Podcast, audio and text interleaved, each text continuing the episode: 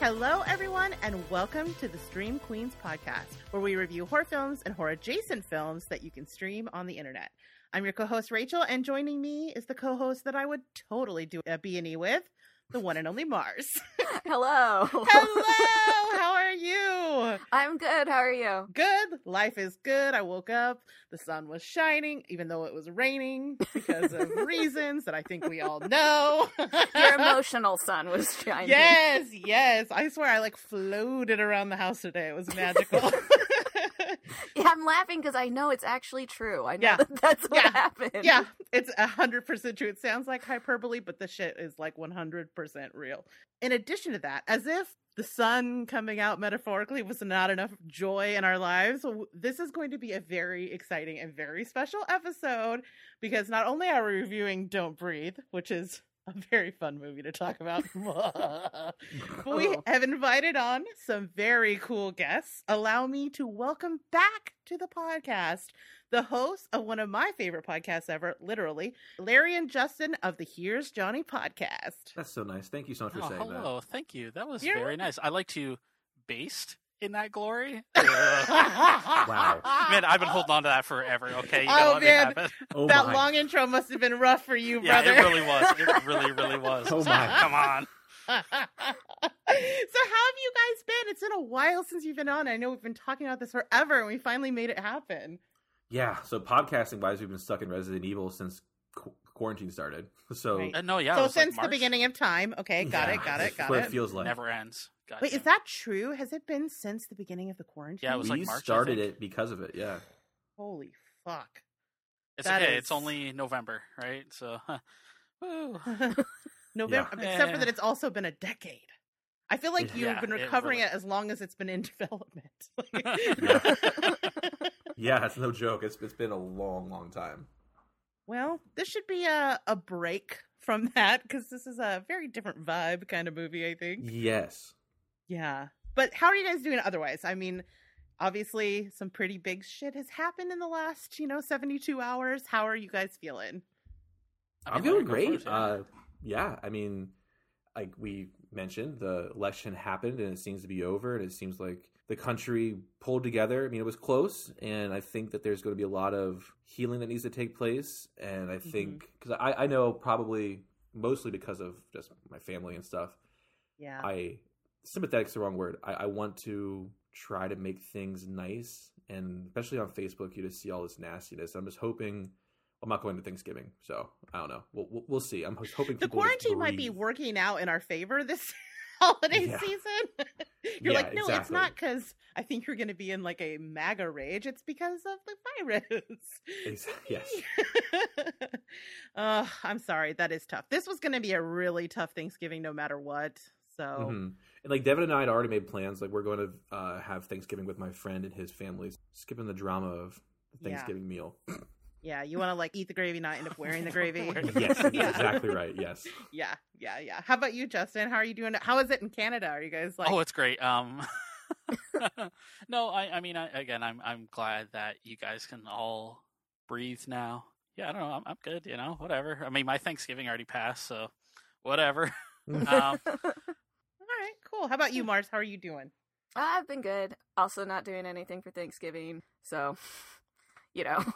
how are you doing? Like I said, I'm doing great. I haven't even thought about Thanksgiving plans yet. Like I, I'm already giving thanks, so it's going to be kind of anticlimactic when it's the actual day because my Thanksgiving was like 6 a.m. on Saturday. I was like drawing hand turkeys. No, just kidding.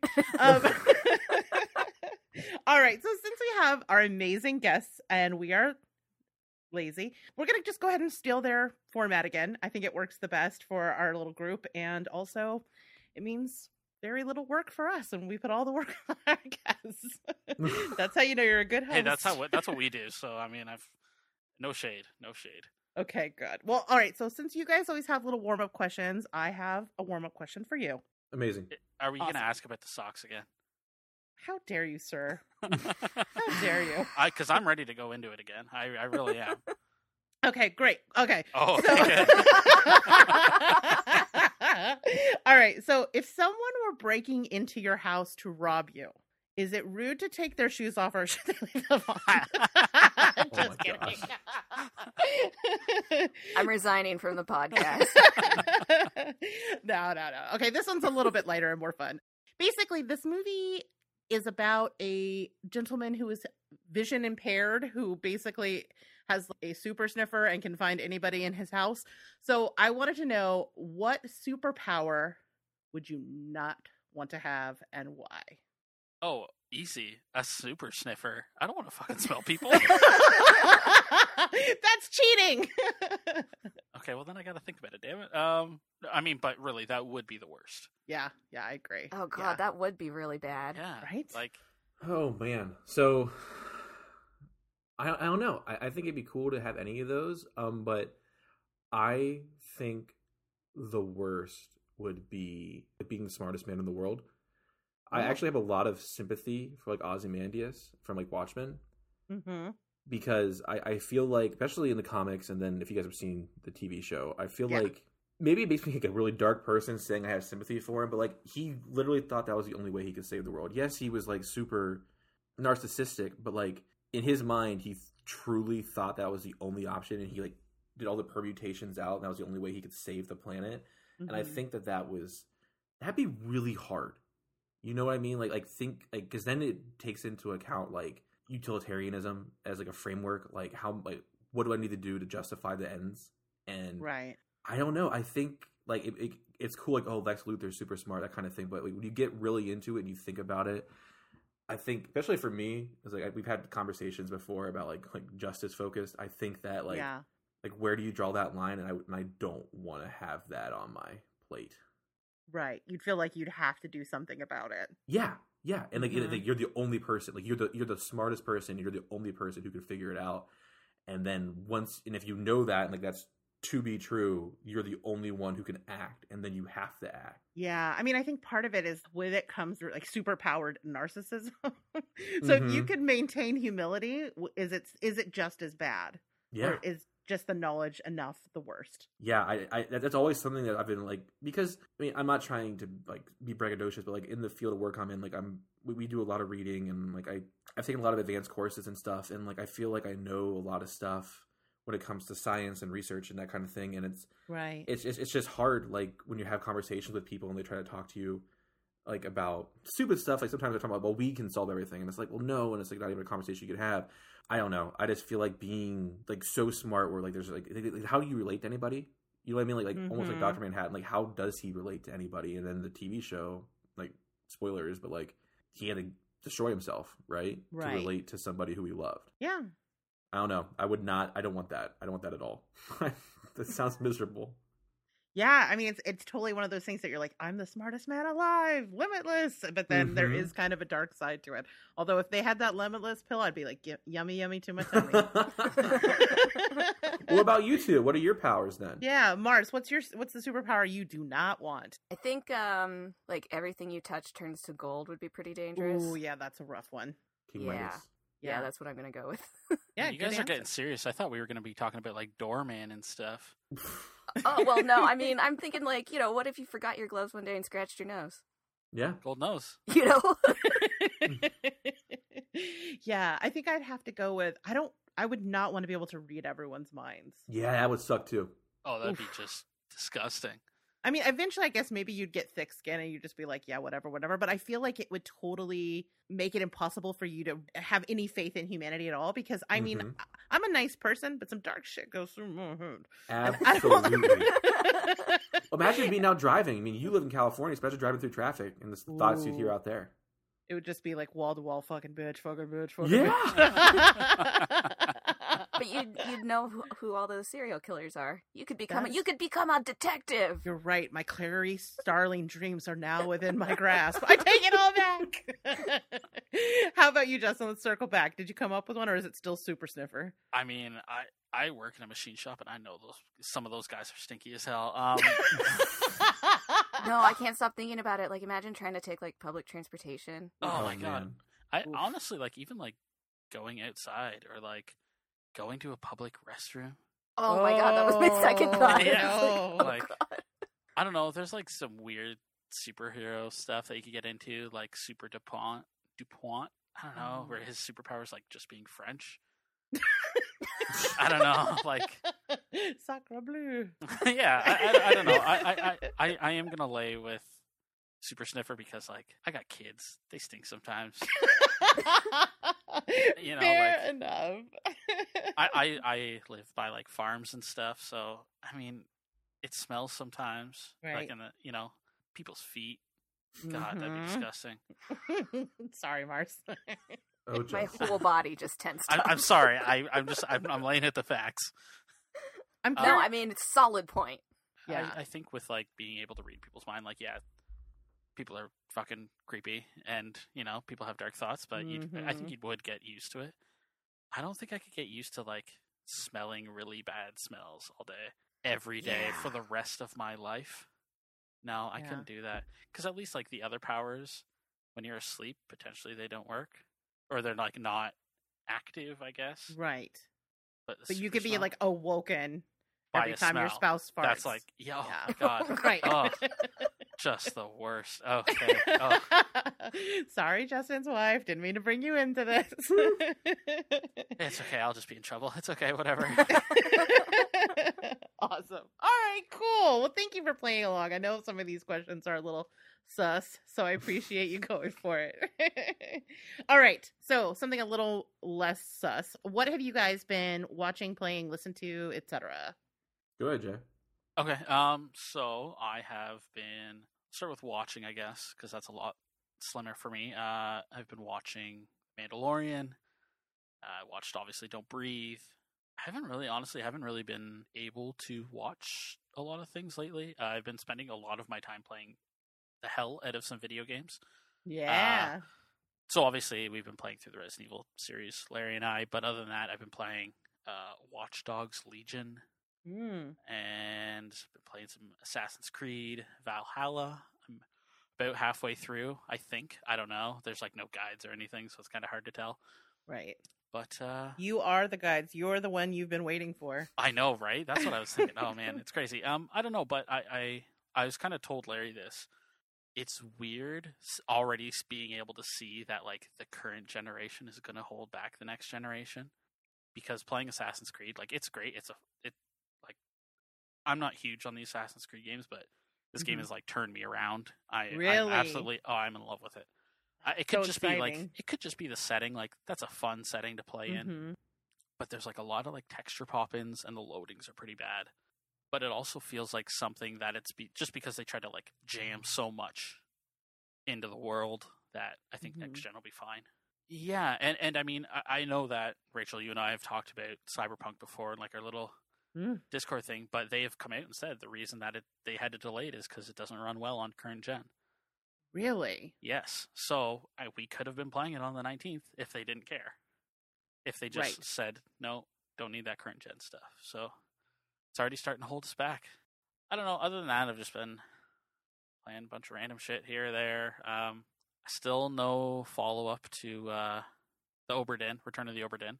Oh, Still, still don't know what other game like holds a candle to that. I guess is they're saying. Oh my god. like I was saying to you, there's a point where I discovered something about shoes, and it was like the most epic thing Right? that ever. Oh my God, that game is just yet, amazing. To describe it sounds so stupid, but if you're in it and you're playing and you have that moment, that epiph- that shoe epiphany, it is so you're like, yes, it's it- like the end of Rudy or something over there. it, so that game is also very interesting because I think it's like the perfect game for like people who don't really play video games that Yeah. often to kind of like jump in and see like, hey, these are what Mhm. like some of the more unique titles are doing. But man, Totally. I, I I I wish that was like a subgenre of video games because I would be all over it. Yes, agree 100%. And that's yeah, after it was over I was like I have no idea what to play. So like I'm essentially just playing the waiting game. Like and I'll just play a game when the new consoles come out. because yeah, how do you follow up the Obra Dinn? You don't. You can't. You absolutely can't. Yeah. But uh other than that, yeah, I guess I'm just waiting for next gen and some Demon's Souls probably. Nope. Yeah. Awesome. Yeah. How about you, Larry? What have you been watching? Sure. Uh, so, like Justin said, Mandalorian kind of kicked back off, and then oh, so good. for me, it, it just really the first episode in particular just tickled all of the reasons why I love Star Wars. Even with like I've discussed with you guys before in on my podcast at length my problems with the Last Jedi Mhm. and just the just the sequel trilogy in general. Just like how it just Mhm. feels so corporatized as opposed to like like having heart. And the first episode of Mando, second one too, but the first one more so. It was just Mhm. It was amazing. Like I, I, I just couldn't believe how I felt watching it, and so I've started like an ultimate rewatch of the franchise. Um, I found Nice. the Reddit. I found a Reddit list that puts in um, the TV shows and the movies and like the spin-off movies and everything into a chronological order, and it actually That's breaks. cool. Yeah, and it breaks down Clone Wars into chronology instead of just like watching it through the seasons. Mm. So I've been doing that. Um, that's like the big thing I've been doing there. Uh, when it comes to games, Justin and I wrapped up Resident Evil 6 last week. We were playing Resident Evil 7 for the podcast this week. I actually beat it on Saturday. Um, I was playing it on stream. I'm still still pretty quick at it. I want to try to do a speed run before we review it this week. Nice. Um, we're going to be watching Friday the 13th, part four, to have a special episode coming out uh, on Friday the 13th, continuing that trend. Um, and then reading, I got Justin to read the Southern Book Club's Guide to Slaying Vampires. oh yeah, how was that? Uh, Justin liked it, I think, right? Yeah, it, it was it was fun and pulpy, but I think some of the themes were lost on me not kind yeah. of So being in that like suburban area kind of. So thing. Rachel Mars, you guys, I'm sure have heard of like of like the uh the Southern Color novels. Like um, John Grisham wrote a bunch of books that kind of just they had a story, but they also painted a picture of what a certain area of the country was like. Mm, okay. I I mean I haven't heard of it described as that way, but I think I know what you mean. Sure. Um, so basically, it takes place in South Carolina in like the mid '80s to early '90s, Mm-hmm. and it talks about like women's role in those communities. Mm. on top That's of it being a vampire story and it covers it like it does not shy away from like racism misogyny um just a bunch of really really really heavy things Mm. and the other thing i like about it too is that i'm always looking for a vampire story that's more like salem's lot as opposed to interview with the vampire Gotcha. right so more like spooky moves in the town kind of parasitic as opposed to sexy vampire Sexy. Yeah. Yeah. yeah. Mhm. Nothing anything wrong with that. I'm just more of a fan of the of the prior. Uh, so Yeah. it it like that, and then Justin listened to it. and We reviewed it. and That was kind of cool. Um, I did have a big bummer, Rachel. You knew about this because you were going to help me. We tried to get on the Boulet brothers. It may still have. You never know what the I know. future will bring. You never know. I mean, because once the next season starts, they're gonna Mhm. be doing press again, and they've announced the next season. So that's we're gonna jump on that shit. Yeah, I, I'm. I'm disappointed in myself because I always like I'm I'm very notorious for like not getting my hopes up and trying to just wait till it happens. Oh, And, and I, I caved, especially like when we had a date and it was like me and you and we were going to be doing with them. And then yeah. that that sucked but like i've i've come around from that and but no i am honestly works really picked back up um which is good and bad because Yeah. with osu we get to park remotely so we have to ride a bus in and they have it like socially distanced and never wear masks but you're still riding in a metal tube with a bunch of nurses and that's stressful Oh, oh how and then like I watched like, like I- I'm probably the only person here who's a big football fan, but last night was the Clemson Notre Dame game, and it was a really really good game, and Notre Dame beat Clemson, and then the whole crowd rushed the field. Oh boy. Oh yeah, it was, I mean, it's awesome. we It- just it gotta knock it was- out a few more super spreader events, then we can get back on track. I thought we were being positive till tomorrow morning, Rachel. What are you doing here? All right, you're right, you're right, you're right. Okay, let's move on. Let's move on. Okay, so uh, Marrs, what have you been watching? Sorry for my tangent. I apologize. No, it's fine. Listen, we haven't talked for so long, and it's been like big shit, and this is usually what we talk about, so we have to get it out of the way. Oh my gosh, I don't even remember now. um, I well, it's you know the time of year when all the shows are starting to come back. Yeah. so that's exciting for me. I just remembered Rick and Morty exists, and they have a whole season that I haven't Whoa, watched. that's Yeah, I know. So started that today. Uh, Superstore's coming back. I think Brooklyn Nine Nine should be back soon. Uh, Cool. They're coming back in January. I In January? because oh, Brooklyn Nine Nine. I mean, I, I think it'll be a little hard. Like, I'm I'm curious to see where they go with it this season, just kind of with all the stuff happening around like cops and stuff. Yeah. Yeah. But- yeah, but I'm excited. Oh, I love that show. Like, oh, yeah, I love yeah. that show. Mm-hmm. oh man, sorry. Anyways. That was it for me. Oh, awesome. oh, okay. what about you, Rachel? What's been new with you? Well, it's the end of the year, and so we always have to do our end of year crunch. Like every year, I'm like, this is the year I'm going to keep up with horror movies, so I don't have to do the crunch. And then every year, Nov- October rolls around, and I'm like, fuck, I've watched three movies. so I've been doing like a mega crunch, and I've actually watched a lot of surprisingly good things. I think this year's we do a year in review on the Zombie Grrlz every year, and. You know, there's always a handful of movies that are just gimmies. Like you knew Get Out was going to be the number one movie. Mhm. Uh, you know, you knew Hereditary was going to be the number one movie. That's how it kind of is every year with some movie. And this year, I'm not really sure what it's going to be because, you know, obviously COVID has disrupted a lot of things in our lives, but espe- like in some ways, especially all of the sort of top tier movies, everything Yeah. has just been push, push, push, push, push. And so what has happened is that nature abhors a vacuum. So it's just full of all of these independent films that would have completely floated under the radar in previous years. So it's been really, really interesting to see movies that I think probably would not have made the cut Mhm. um because of time and it'll be i have i have no idea what our top 10 is going to be this year it's going to be so all over the place i'm actually pretty excited about it but Yeah, because I, I think the only two horror films I saw in theaters before The Dark Times was Invisible Man and The Lodge. mhm. Holy Yeah. fuck! Invisible Man came out this year. That Yep. is- that feels like it came out like eight years ago. Yep. Because in Yep. COVID time it did. Oh right my god. yeah that's like resident evil one times yeah Yes. uh-huh. yeah Oh. yeah yeah so Oh, i i mean there's some really really interesting movies this year and there's been some fun things like i said that i never would have got around to like i watched a movie with the worst name but was actually freaking delightful it's a movie called uncle peckerhead have any of you guys even heard of this No. oh it's i you know what it's pretty good. So, i mean i don't want to overhype it because it is a very small low budget film Mhm. but it's okay so terrible name really fun. It's about this band named duh which halfway through the movie i looked over and my boyfriend was ordering a band shirt. Uh, which came the other day with a handwritten note from the director so that's cute. But it's about this band and they're going on their very first tour ever and things take a very gory turn when they pick up a roadie named uncle peckerhead who Okay. just so happens to be a demon for 13 out or 13 minutes every day okay.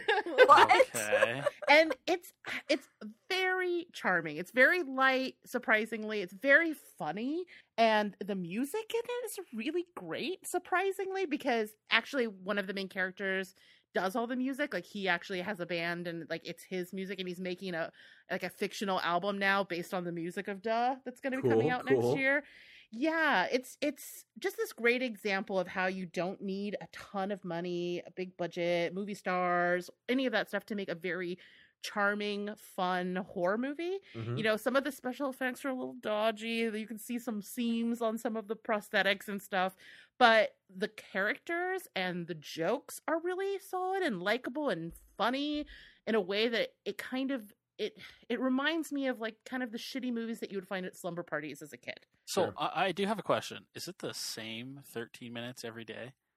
yes Okay. And it's, not like, every night at midnight for 13 minutes he is a demon okay. who eats people and it it makes Oh, okay. touring challenging. When anytime someone pisses you off your roadie goes and eats them. It's not great. But it's it's it kind of subverts your expectations in that they find out that he's a demon on day one and then kind of like half the band is like but uncle peck is so cool. And then like one person in the band is like yeah but i just watched him eat someone's intestines. That's not that great. But they need his band. And so like it's it's yeah it's very you're laughing if you're laughing at that you're gonna like the movie. Just like kind of joyful in a way that i i the movie i'm currently watching that i'm not talking about because i'm not done with it is possessor which is like this beautiful art house sci-fi oh, horror how is that? Is that So Cronenberg? beautiful art house sci-fi horror Isn't It's it like a- Cronenberg's son? Yeah, right. Yes, it's Brandon Yeah. Cronenberg. Yes, I, it's his follow up to Antiviral, and it is pretty graphic in terms of the violence and like nudity and sex and all that kind of stuff. I mean, it's it's definitely don't Like watch it with your parents. Son. Yeah, yeah. I mean, and it and it's clinical in the same way that Cronenberg's movies are, Okay. and that it's kind of it's very cold, but it's sort of like Cronenberg by way of Nolan. You Mhm. know, Yep. so I so far I would recommend it, but I haven't finished it yet. But it is it's just the polar opposite of Uncle Peckerhead, which is this super like punk DIY fun vibe, as opposed to the super slick, beautiful, dark, grim, everything is terrible vibe, but also very good. I'm curious, will Spiral make your cut for the top movies this year? I haven't watched it yet. Okay. it's on the list. It is on the to do list. I should send you a link to the list. You'll be like, fuck. it is long, long. So yeah, I watched that. The other thing, again, another really fun thing I've been watching is Truth Seekers on uh, Amazon Prime. Are you? Is anybody watching this? I hadn't even heard of that. I don't think. No. Oh, you're in for a treat, my friends. Okay, so this is the new Nick Frost Simon Pegg joint. Oh, Oh, I've seen a trailer for this. You are gonna it yet, love though. it, Marzi. Okay, so it's it stars Nick Frost. Um, Simon Pegg shows up as his boss, but he's basically like a broadband installer who, in his spare time, is a paranormal investigator on the internet. And he gets a new sort of newbie partner, and all of a sudden, like spooky things start happening, and there's like this grand spooky um, conspiracy taking place as they're investigating. And it's again just very charming, very funny, very light. Malcolm McDowell shows up as Nick Frost's dad, and is a oh, fantastic!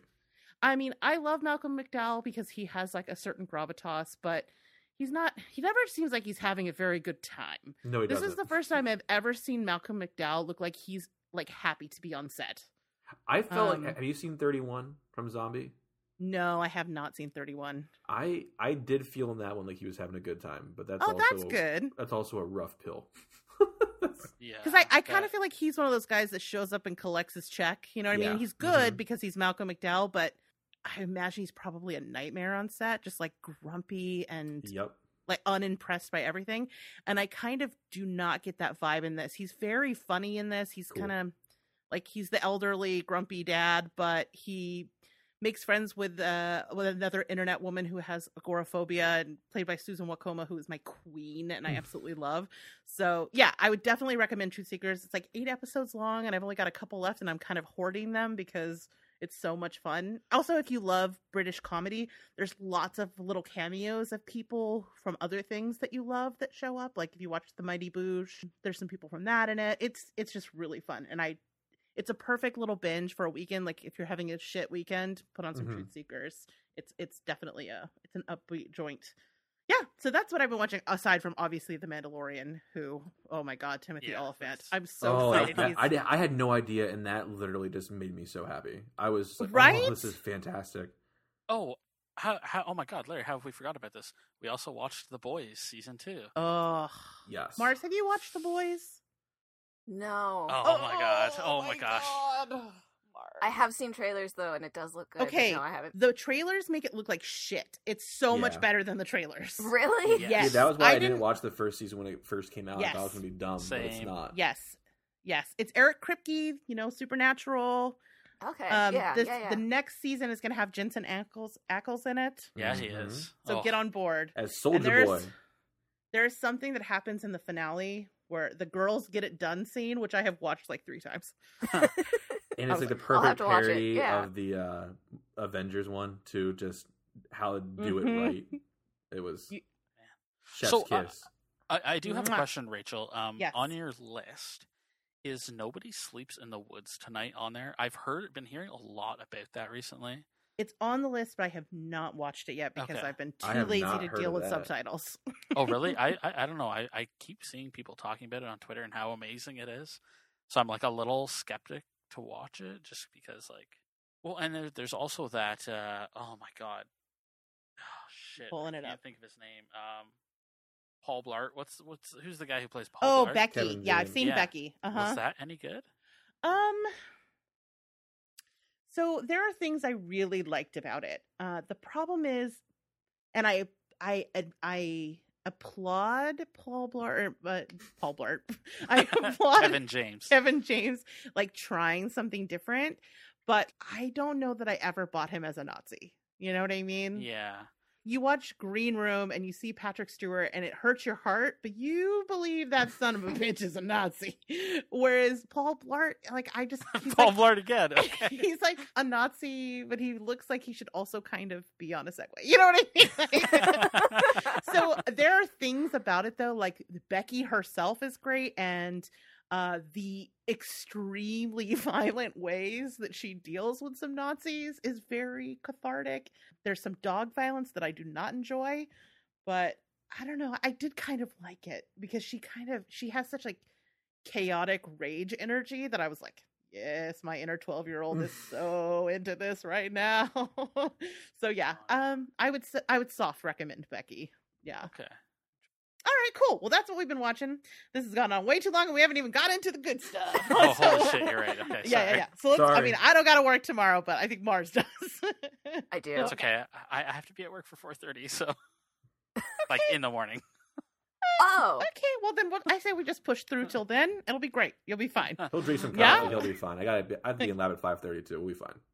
Okay, all right. Well, let's get into this review of Don't Breathe. But before we do that, I'm sorry, one last thing we need to do, which is normally on the show, we do a Marrs does a little drink pairing for us at the end of every uh, review. We talk about like what you would drink if you were going to um, watch this movie again. But this thing, this time we're going to mix things up a little bit because we uh, were very kindly gifted by the good folks over at the Prisoner Wine Company uh, a few bottles of their signature wine blends. So Marrs has selected one of them to go with tonight's, uh, and we're going to be. Thank God. Here's the other thing: is taking so long to get to this point means we're still freaking sober. So this is a problem. we need to get to drinking.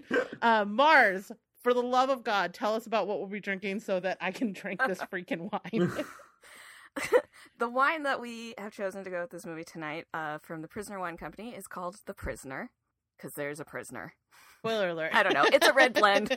we haven't tried it yet. I was. I, I'm. Awesome. I'm very surprised you guys didn't want to try some like some kind of turkey basting, maybe like a butter beer or Wow. Right, I mean- right. Some something wild turkey, perhaps. Yeah. Yeah, Oh, butter beer. You're Oh so my fired for that. I'm sorry, I got that was a little delayed. It, could- my brain rejected it, so it took a little while to I don't fully know. I'm just like a ran- I don't know. Is that a thing? Is it? I don't know. Oh Lord. okay. so, a little detail on Prisoner Wines. They're a Napa based wine company that has won several awards for their proprietary blends, which is a thing, apparently, I'm learning. Um, clearly, I do not know my wines, except for that they come in box form often. um, the name of the company is based on a painting by Francisco de Goya, who is an artist that is near and dear to horror fans everywhere, thanks to his black painting series, which were basically the like paintings he did on the walls of his house in the latter part of his years when he had like become very embittered and full of rage, as evidenced by the paintings themselves, which are so rad. And the wine itself comes from one of his etchings called Latite Prisoner and is the art that is on this particular bottle of red blends. So it's the perfect drink for horror fans uh, who also are fans of being fancy, which apparently we are. Fans of at least faking it. I feel like I'm really pulling it off Because though. I'm drinking this really nice wine next to a litter box. Literally. All right, so Harry Marrs, I'm I'm swirling it in the glass. I'm swirling. This is a thing I see people oh do man, on their, TV. their pi- their labels actually do look really awesome. I, I just Right? looked up. I'm, I'm on their website. They look really cool. Right? They are really cool. So smell it. Are you smelling it, Marrs? I actually already tasted it because I thought that's what you did What the hell? All right. Well, I'm smelling Man, and those I'm getting those super sniffer powers would come in real handy right now. right. It smells Calm down, like Frasier smell- Crane. I smell alcohol. I smell grapes. Maybe something Hints of purple. hints, Hints of of pearl. Yes, hints of purple. Mm, okay, I think I feel like I've really covered all my bases here, so I'm gonna go ahead and taste it. Oh fuck, that's good. Yeah, it's real good. it's It's real good. It's so fruity. It's so fruity. I'm gonna have to have nine of these. Mm. Thank you, prisoner wines. And for those of you at home, yeah, get you a get you a bottle of this. Seriously, worth it. Oh my god, that's really so good. good. I swear to God, like I don't know shit about wines. I just like wines all taste like wines. There's the red wines and the white wines, and then there's the pink wines in the middle that I like the best. Or so I thought. But turns out if you expand beyond the box and into the bottle, things completely change. yeah, it turns out expensive wine tastes better. What? What? so Yeah, sorry. let's get into Don't Breathe. Uh now oh. Oh, That's supposed to be drums. Oh I'm sorry, did I come across well? I was trying to like do like a drum roll. Sorry. yeah. Oh my god, I thought you just like No, somebody sorry. just broke into your house. No, I was trying to. Sorry about that.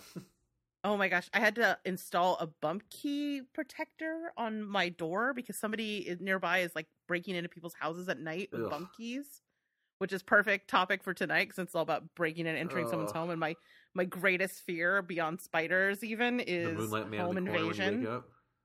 Wake up. Yeah, I and it gave me really fucked up dreams. And one of them, I thought there was like a black figure in the house, and I was like, should I throw my laptop at him? Thank God I didn't. you ever have night terrors before, Oh Rachel? my god. I had I've had sleep paralysis. Yep, yep. That's what I was talking about. Yeah, I used to get those. There was like a two or three year period where it was almost like twice or three times a week. Really?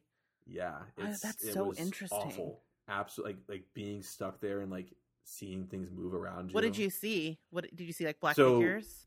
I saw people like crawling up, like black figures, like crawling up the stairs and like staring at me, like not being able to scream. It happened one time, like when me and Devin first started dating. Like I was like trying to yell, but it's like this gurgled, like you know what I mean? And yeah. yeah, but I haven't had one. Knock on wood, I'm probably have one tonight, but I haven't had one. Damn, for two or two or three years. Uh, those were terrifying. Not being able to move your body and Yeah. seeing things move. That is, uh, whew, that's next level. I've never seen anything with a night terror, but it's always sensation based where I can't move and I can feel hands moving up my body and then whispering in my ear. Oh. See, it never happened to me. For me, it was always like seeing things move. But I think the I mean, whispering is even fucked up. terrible too. God damn, that's awful. Have you have you seen that movie The Nightmare? No. Okay, it's a documentary about sleep paralysis and there's lots Oh, of reenactments in it. I highly Ugh. recommend Those it. stories changed me. Right? I, ugh, so bad. Yeah. All right, don't breathe. Drum roll. Can we get a repeat on the drum roll? No, I'm afraid to hurt everybody again. Okay, all right. Well, you just more scared the shit out of me than anything. I was worried somebody got hurt. I was like, holy shit. Like the universe does not want us to talk about Jizz Baster. I don't know what's going on. All right, cool. So we are going to be talking about Don't Breathe, the follow up to Fede Alvarez's Evil Dead. Very different direction with this one. And so I'm very excited to hear about you guys think about it. Now, this is something we've been planning for a very long time. Ever since, I mean, God, since the last time you guys were on and Justin brought up the possibility of covering this. Yep. Now, Justin, you selected this movie. I'm going to come back to you after we go through our synopsis and our production information because I want to know what it was about this movie that made you pick it. Uh, Okay. All right, so let's start with, uh, I guess, production information. Larry. No, take it That's away. not Justin. Amy That's this time. I'm doing Oh, it no, oh, sorry, sorry, sorry, sorry. Do yeah. not scare me like that. I did not come prepared for that. that would have been a quick skip over to Wikipedia for me. yeah, we like to keep it funky over here, okay? You just never know what we're going to throw at you. Also, I have now had a wine, so I don't even know what I'm going to throw at you. All right, Justin, can you please tell us about the production of this here movie film? Yeah, sure. So, uh, like Larry said, Wikipedia. Okay. Um, so Fede Alvarez. uh, so he he decided that the next project he had after Evil Dead, he wanted to have uh, a lot less blood and and an original storyline, and kind of more suspense and no dependence on a spooky supernatural element. Mm. And I think uh, I think he did a good job. And apparently, uh, around this time, That's weird because my my entire spirit left my body watching this movie. oh, we'll get there. Um, I, I feel like that's where the majority of this conversation is going to take place around that scene. So, uh, uh, no, appa- apparently in 2016, everybody was obsessed with like these super making these supernatural movies. That's actually Mhm. another reason why he kind of wanted to. it's like the wa- deep Wanaverse. Mm-hmm. Yeah, he he wanted to like kind of, I mean, be different, right? And uh, yeah, Uh, oh my god. Wow. I've been so busy today. Bro. It's Way to- way okay, to I- promote our podcast, my friend. I mean, I feel like it's on theme for our podcast, though. Lack of preparation is kind of the our hey, zhuzh. hey, I, I never do the movies, so I You know, don't. You don't. It's I true. always- Um, I mean, half the sentences I say on our podcast end with a trail off, so no judgment. oh man, I am right at home then. Cool. Uh, yeah, I, I, I mean, it, it was interesting that uh, he he did want to work with Jane Levy again, obviously from Evil Dead. I love Jane Levy. Um, he's actually only made a one other movie that has obviously come out. He's got like three coming out next year, apparently. oh apparently. wow. Um, the Girl in the Spider's Web. It, it's like a reboot of uh, the Girl with the Dragon Tattoos. Have either has, has anybody watched it? I haven't I read haven't. or I have watched not seen those. that one. The girl with the dragon tattoos Um, the movies? no, the uh, the Girl in the Spider's Web. Oh no. Yeah, Yeah, that's apparently the. it was like his reboot. What's of the it? Oh. sequel that was written? I don't know if it was written by the same guy or. I know it came out posthumously. I don't know if he wrote it or not, Okay. but it's like the it's the fourth story in the Liz, Oh. Elizabeth Salander. Okay, that's the one I haven't read. Yeah, I read the other three. I haven't read the fourth one. Oh well, yeah, and uh, apparently it just it wasn't uh, received very well, and it was uh, it was actually a bomb and lost like a bunch of money. Um, but yeah, next year uh, the sequel to this movie, Don't Breathe Two, is coming Well, out. we're gonna talk about that at the end. There's a sequel. Because I'm gonna, I'm, Uh, I'm, I'm, yeah, apparently. I'm gonna need your thoughts on the, the synopsis when we get Uh, there. uh, well, uh, on on the plus side, I think he is the right person to be handling this, but he is also in charge of the untitled Texas Chainsaw Massacre sequel. Mm. There's a TCM think- sequel in the works. Yeah, I feel like I just turned into that meme of the woman that's like no and then yes, you know. well, I, I, I feel like his background with the Evil Dead reboot, he's, he's like given me a little bit of hope in that like kind of Man. super gory, disgusting feeling kind of movie. I, I, I don't know. I, I have high hopes. I mean, Um, I'm just thinking of like one of the sort of hallmarks of that first movie is that it's mostly implied violence. Mm-hmm. Oh, it is not going to be implied. I don't It's gonna it's going to be be- in your face. Holy shit! The oh my god, I'm a little nervous about what that meat hook scene's gonna look like in his hands. Oh, I Or the sledgehammer behind the door. That's all that's Oh bothered me god, you're right. Yep, yep, yep. Good That point. sound. Good point. That's Oof. Uh, so, so uh, apparently, Don't Breathe actually was top ranked in the box office for the first three weeks that it came out. hmm Yeah, and uh, yeah, uh, internet uh, all, worldwide, it gained about 157 million dollars on a like 27 million dollar budget, I believe it was. hmm Yeah, I don't know. I honestly, I that's Brad production. There wasn't a lot. I really just looked on Wikipedia, and there was not too much. So Fair enough. Do you That's all I got. remember when this trailer was playing in theaters? I do. It's actually the reason why I had no interest in watching it. I actually, um, I never saw a trailer for this movie before Oh, that's I watched it. That's probably better. But I remember whenever it would play before a movie, everyone would just be like, "Oh my god!" and I, I know this because I don't watch trailers in movies. I'm the weirdo with like my eyes closed during the trailers Yeah, uh, because I don't. I like to be unsullied, and um, yeah, and but uh, you could hear everybody gasping every time this trailer would play, being like, "Like, was the turkey baster in?" No, no, no, no, no, no, no, no, okay, they save that special moment for uh, yeah first time viewers. Yeah. Yeah. so man, uh, so Larry told me before he watched it that like, oh yeah, I'm gonna go watch. He he yeah, you told me that you always thought it was like a teen movie I so my first time watching it, uh, well, seeing the trailer and stuff, I had two takeaways. One, I felt like the whole movie was shown in the trailer, right. and then two, I got like Disturbia vibes with a little bit more violence, Oh, yeah. just from the mhm. trailer. That was Huh. the, Yeah. and so that was the reason why I was like never in any rush to see it. I didn't. I never That would actually I. mm. pieced together that it was Fede Alvarez. I, until this time, I didn't realize it was the same director Mm, as Evil Dead. hmm gotcha. You probably would have given it a little more leeway had you known. I would right? have, abs- Yeah. hundred ten percent. I would have because like Right. so. Yeah, like, we'll, we'll get into it. I'm excited to talk about it. Alvarez ain't making no Tina Bobber movie. No. So, yeah. it. Although I will say, that is not Disturbia his scared lane. the crap out of me when I saw it the first time. Yeah. I thought it was good. I, I have a I haven't soft spot for it. Shia LaBeouf though. So I do not. was it Kingdom of the Crystal Skull? Is that what turned you into a fan? Uh, yes, exactly. In his leather daddy style. no, actually, It it was doesn't it was Transformers. I could relate to Sam Witwicky a little bit growing up. okay. Fair I enough, saw it like, like like that came out like right at like junior year, sophomore year high school for Larry. right. So it was like total sweet spot. the right yeah. time. It's why Megan Fox will always have a special place in my heart too. Yeah. Heart? Yes, my heart. Justin. Hmm, Don't it's be good that I've only had half this glass of wine because I had some. I had a rejoinder that I would have said at the bottom of the glass of wine. Oh, Lord. Alrighty. Okay, so let's get into the synopsis now. Larry, you are doing the sixty second Correct. synopsis. Yep. Uh, do you want a countdown? Give me a countdown. Yeah, I have a stopwatch pulled up in front of me too, so I can keep track where I'm at. All right, let's do this. Three, two, one, go. All right, so three friends, Rocky, Alex, and Money, break into people's homes in order to get money.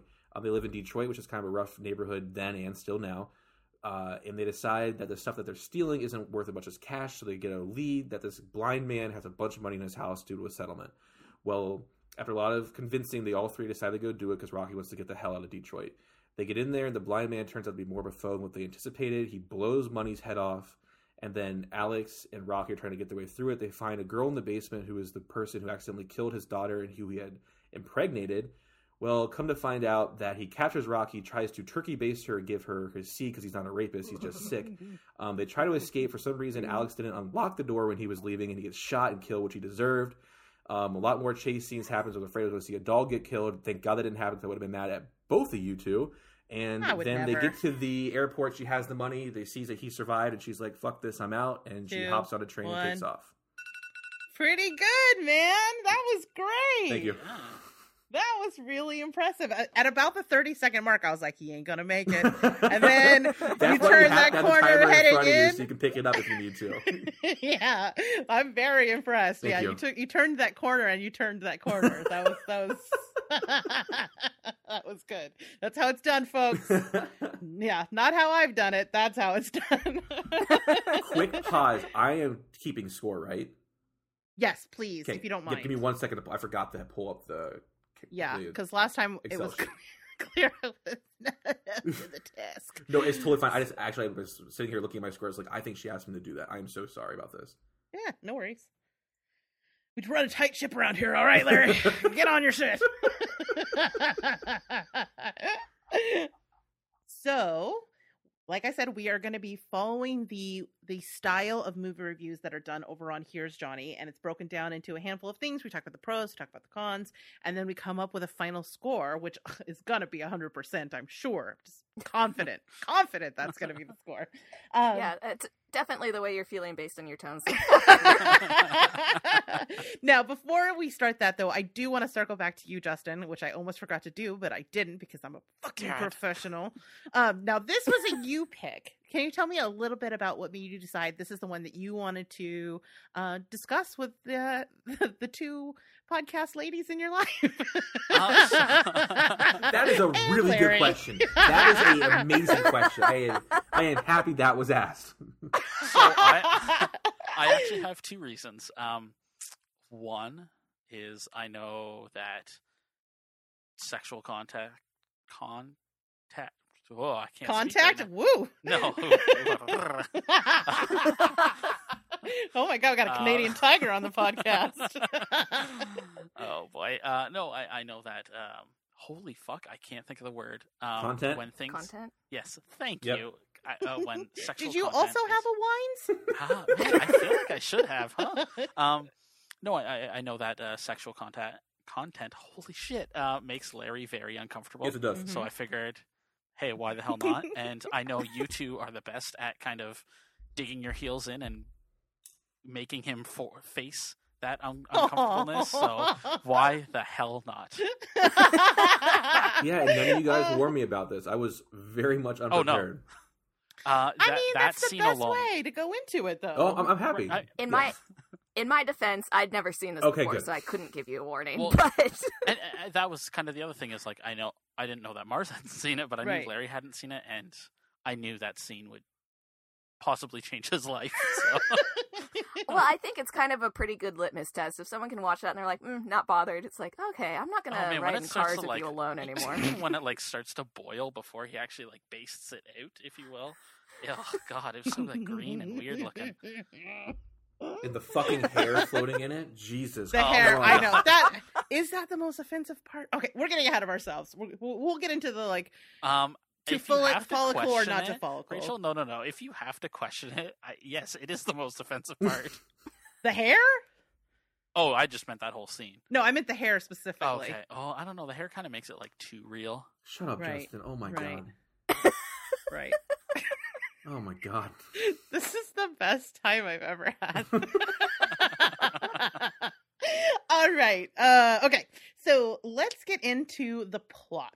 Since you are our guest, who would like to take the lead on what about the plot, themes, story, whatever, um, you liked about the movie? I, I mean, I, I'll kind of go first. I, I really enjoyed the kind of reverse viewing, like because normally in these kinds of movies we would see the, the the viewpoint of the person getting broken into. Yeah. and it was really interesting to see kind of the point of view behind why these people want to break in Mhm. somebody's house and just to kind of see their adventure, I guess you could call it, um, their side of the whole story happening. I, I just, I don't know, it was kind of like a breath of fresh air. Well, uh, not really, but it's pretty musty. The one thing I Yeah. like on, on that same note is I was really happy they didn't try to make us feel sympathetic for the crime these people were committing. They were doing it for selfish Yeah. reasons. I mean, Rocky was going through some pretty gross stuff, but they didn't like make you see her as a victim.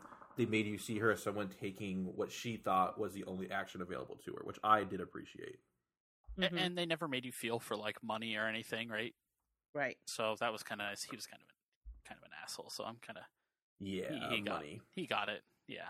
And who the fuck names their kid money? That wasn't his name, Justin. I'm sure it was his I street don't name. think anybody Haven't names you I feel Eight money. Like buddy? very judged as an American that you would even say that. I mean, I'm pretty sure Money named Money Yes. Money. oh, such a stupid nickname. Okay. You should watch Eight Mile, my friend. oh my god. No, I'm I'm okay. You should. Eight Mile's a good movie. I stand by that. Okay. All right. Controversial statements all too. over. Thank you, Marrs. Oh, All right. oh wow. Okay. all Well, right. Fuck me, I guess. How about you, Marrs? What did you think of the plot, or what were some things about the plot you liked?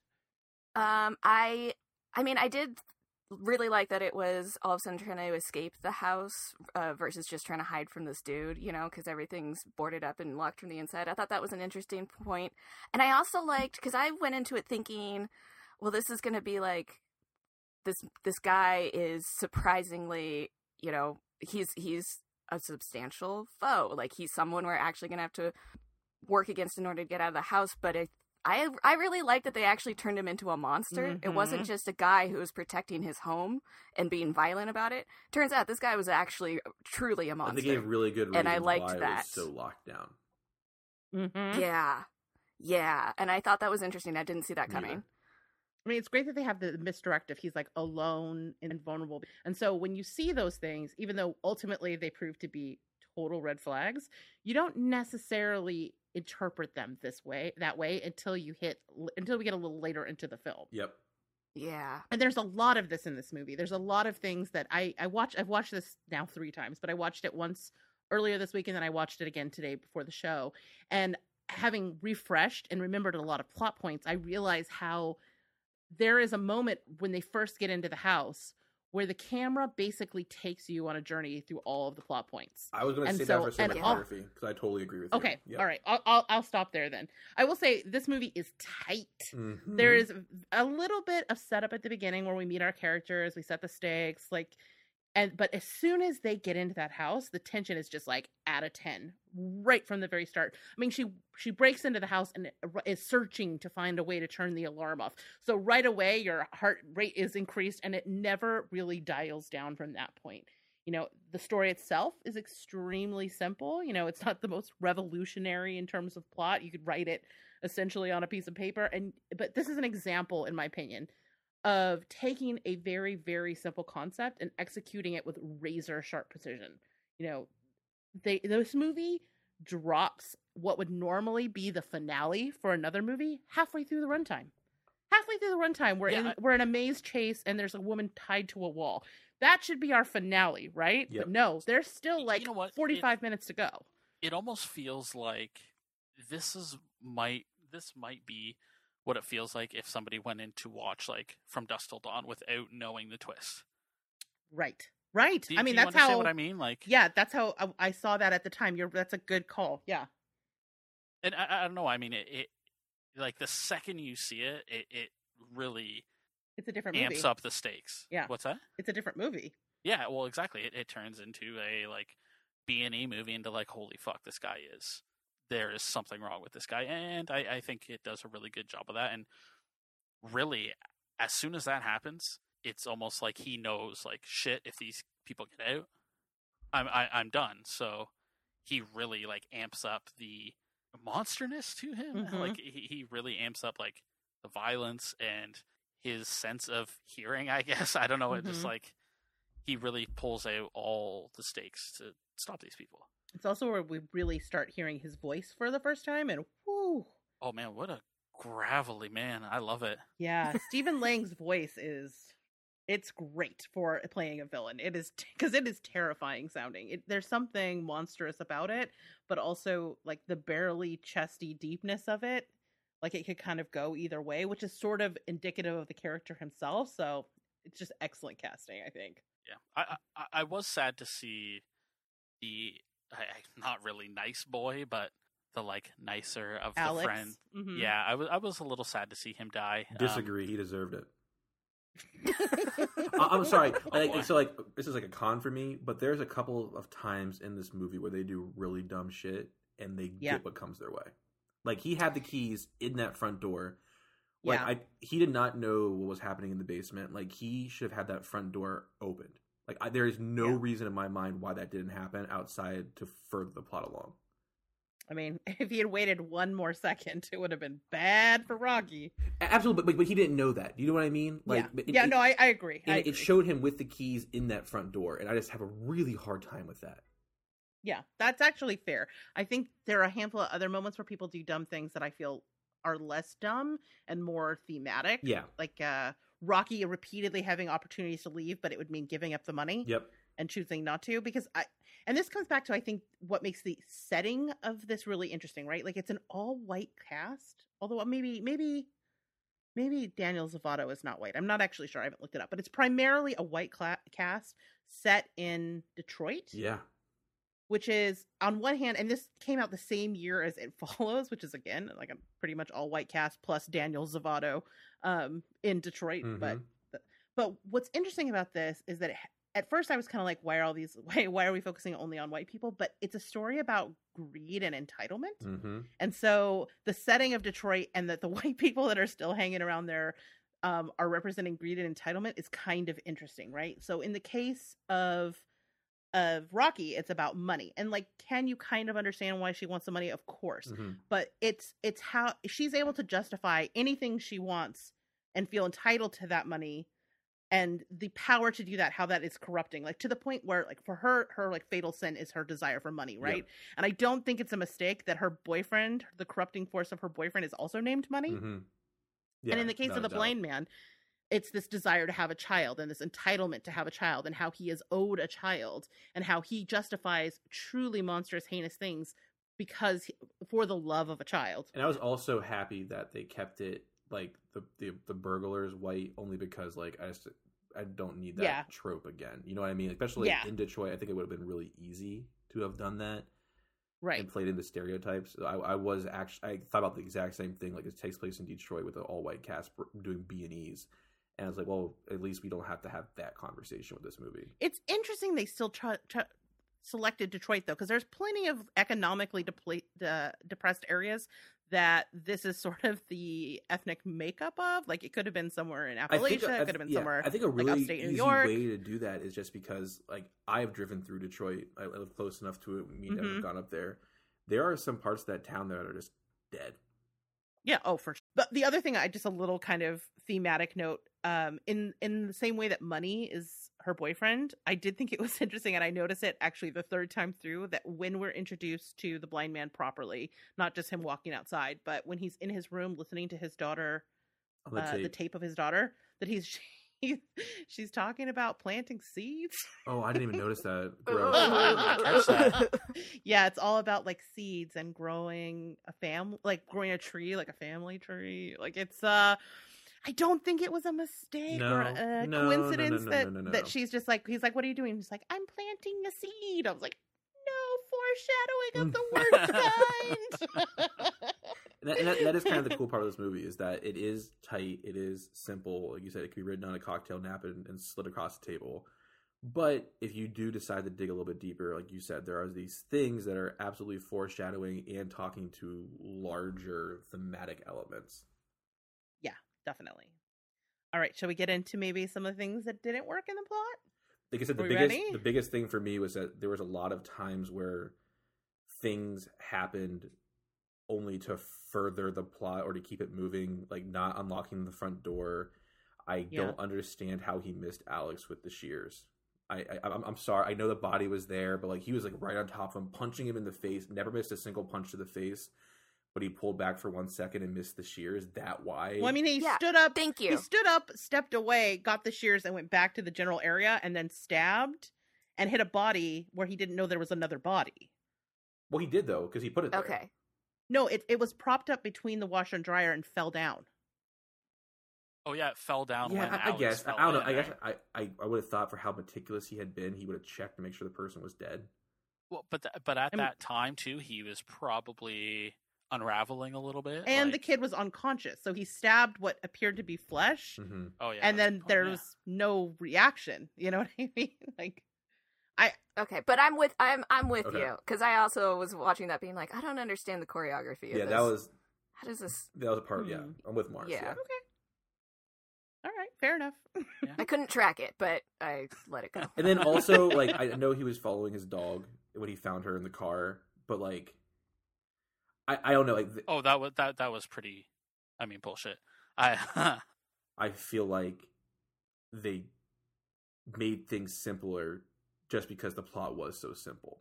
You know what I mean? Okay. That's, That's basically fair. it. Yeah. Yeah, that's fair. And I totally agree about the door shit. Like, first unlock the door and then go down and get your friend. Mm-hmm. If you've been having a lot of key drama, like you resolve the key drama. Yes. that was that was an overarching theme was key drama. and also like he was he was so keen to use that panic button and i don't know why he didn't do it like right then did he not have it am i Hmm. misremembering was it not on him at that point I think he like pulled it out, and then the blind man chased them away or something. I, I honestly I don't remember where he. Oh, he tried to use it, but they were too far. okay yes or like even in the very opening scene when they break into the first house and then they're trying to look make it look like someone smashed in the window to get Mhm. in and they didn't do the lock but they didn't flip the panel back up on the alarm Yeah. system oh, whoops. you know over the panel over the keypad and i, I was like, mean- you're trying not to leave a Yes. trail and like they were not doing a good job of not leaving a trail because then his fingerprints are all over the keys. Mhm. He's like Oh, yeah. googling the address of the next place they're going. I, I was I was watching this. I was like, dude, if they trace this back to your dad, it's a wrap. yeah Sean, Sean, It Sean Spencer would have got that done in like half an hour Ah, shit. boy. okay, fair, fair. Any other cons from you guys? I have one, Okay, but I what want is to that?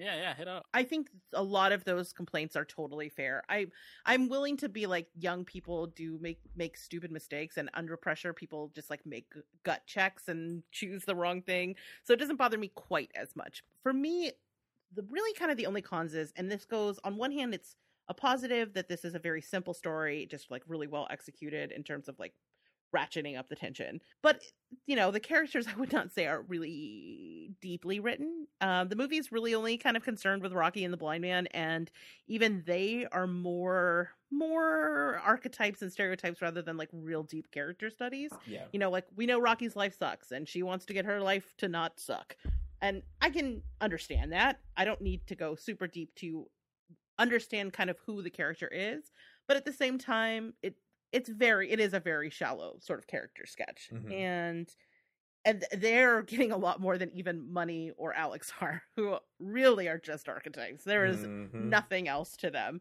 and and I think honestly, if this movie some starred someone other than Jane Levy, I don't know that it would work. You know, Yeah. she is able to Her eyes. her yes it's the eyes Yeah. it's like it's she can be both sympathetic and like have you like the big wide-eyed heroine sla- you know in it's terror stuff from Evil Dead, man. She's Yeah. like, it's what made it there for. I mean, that I think that's a fantastic film too. But like, Yeah. it's what made her stick out so much. from the rest she's i mean there. she's amazing in that yeah. Yeah. but then she also kind of in this she goes against in some ways final girl tropes where like she's scared but we never see her cry she never like is running away slowly and falling you know what i mean there is almost a survivor girl action hero vibe Yeah. to her and that she kind of keeps her cool and and i think she is able to sort of thread that needle which is not the easiest to do. She kind of saves what is sort of an underwritten character and fortunately halfway through the movie when she shifts from essentially your villain to your sympathetic lead if not your hero you can make that transition with her because you're on board with uh, with Jane Levy as opposed to Rocky in my opinion Yeah. Yeah. Yeah. Yeah. all right cool so what did you guys rate it for plot I gave it a seven and a half. oh that is higher than I was expecting I I gave it a seven and a half as well. that is lower than I was expecting Hey, it's a fun movie. All right, it's it's not the best, but it's a fun movie. Well, fair fair How about you, disturbing, Marcy? But yeah. I gave it an eight. I also gave it an eight because while this movie may be very light on plot, I think it does a very good job of executing kind of a very intense, very like tense, tense, tense movie from pretty much the beginning to the end. Oh, wait until once we are wrapping this up, I have the uh, plot, out, the premise for the sequel front of me, and I'm As going to do read it to you I. Oh, Oh, As you read it do? I. Holy fuck! Like what the hell? It's like oh taken Oh taken my god, now. I looked it up Oh. too. Like what? Yeah, okay, we're all on board that this Oh, is some wow. fucking bullshit, right? so are they just trying to like play off Taken? Let's just But Save like, it for we'll the come end, back. Fran. Okay. We'll come back. We'll come back. we'll come okay. back. We'll come back. Okay. Okay. So, visual. Let's talk about direction, cinematography, standout visual moments. Larry, Oh, give me some pros. Okay, so the first thing you already mentioned, Rachel, I want to like not put it aside any further. I think they do a really good job of, of establishing the environment. Um, Mhm. From the first break in, when it kind of pans through the house, you see where things are at, to like definitely focusing on things that are going to come in the future, like the shoes, the shard of glass in the middle of the floor, just little things that are definitely going to come back to play later on. I do appreciate that.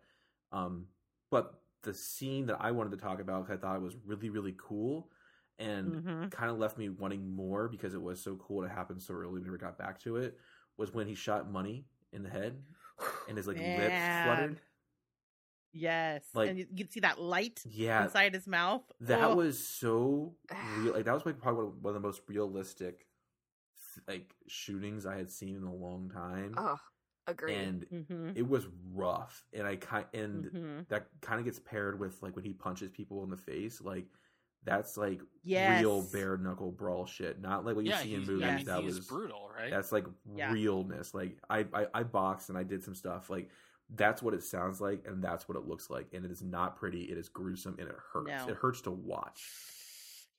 Yeah. Ooh, when he's just like holding her down and punching her in the Mhm. face, I'm just like, oh. I mean, I've seen a lot of that shit in horror movies, but for some reason, It hurt. It was different in Part- this one. the impact part in the pun is was much harder. Yeah, Absolutely, yeah. So the, the big thing for me I- is just like the I love somewhere in The Conjuring where Wan took time to establish what your setting is going to be. I feel like Yeah. Alvarez did that here, and then just the brutality of the violence. I, Yeah. I mean, kind of to add on to your point of how brutal the blind man is. Um, I really like the way his scenes are shot. Like he, characters are interacting, and he just like shows up behind them, hmm and he's just like, it's like a freaking shark, man. yeah. Well, I mean, he's used to probably moving silently, right? So he can hear Mhm. what's going on around him. So, I mean, when they're breaking into the basement door, when Money is breaking into the basement door, and he just like he's just there after he like quote unquote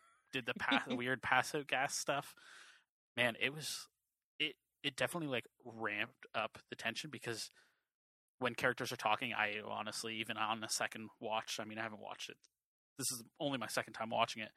Um, it it just kind of like added this tension to each scene. Like, is he close by? Like, is he there? right.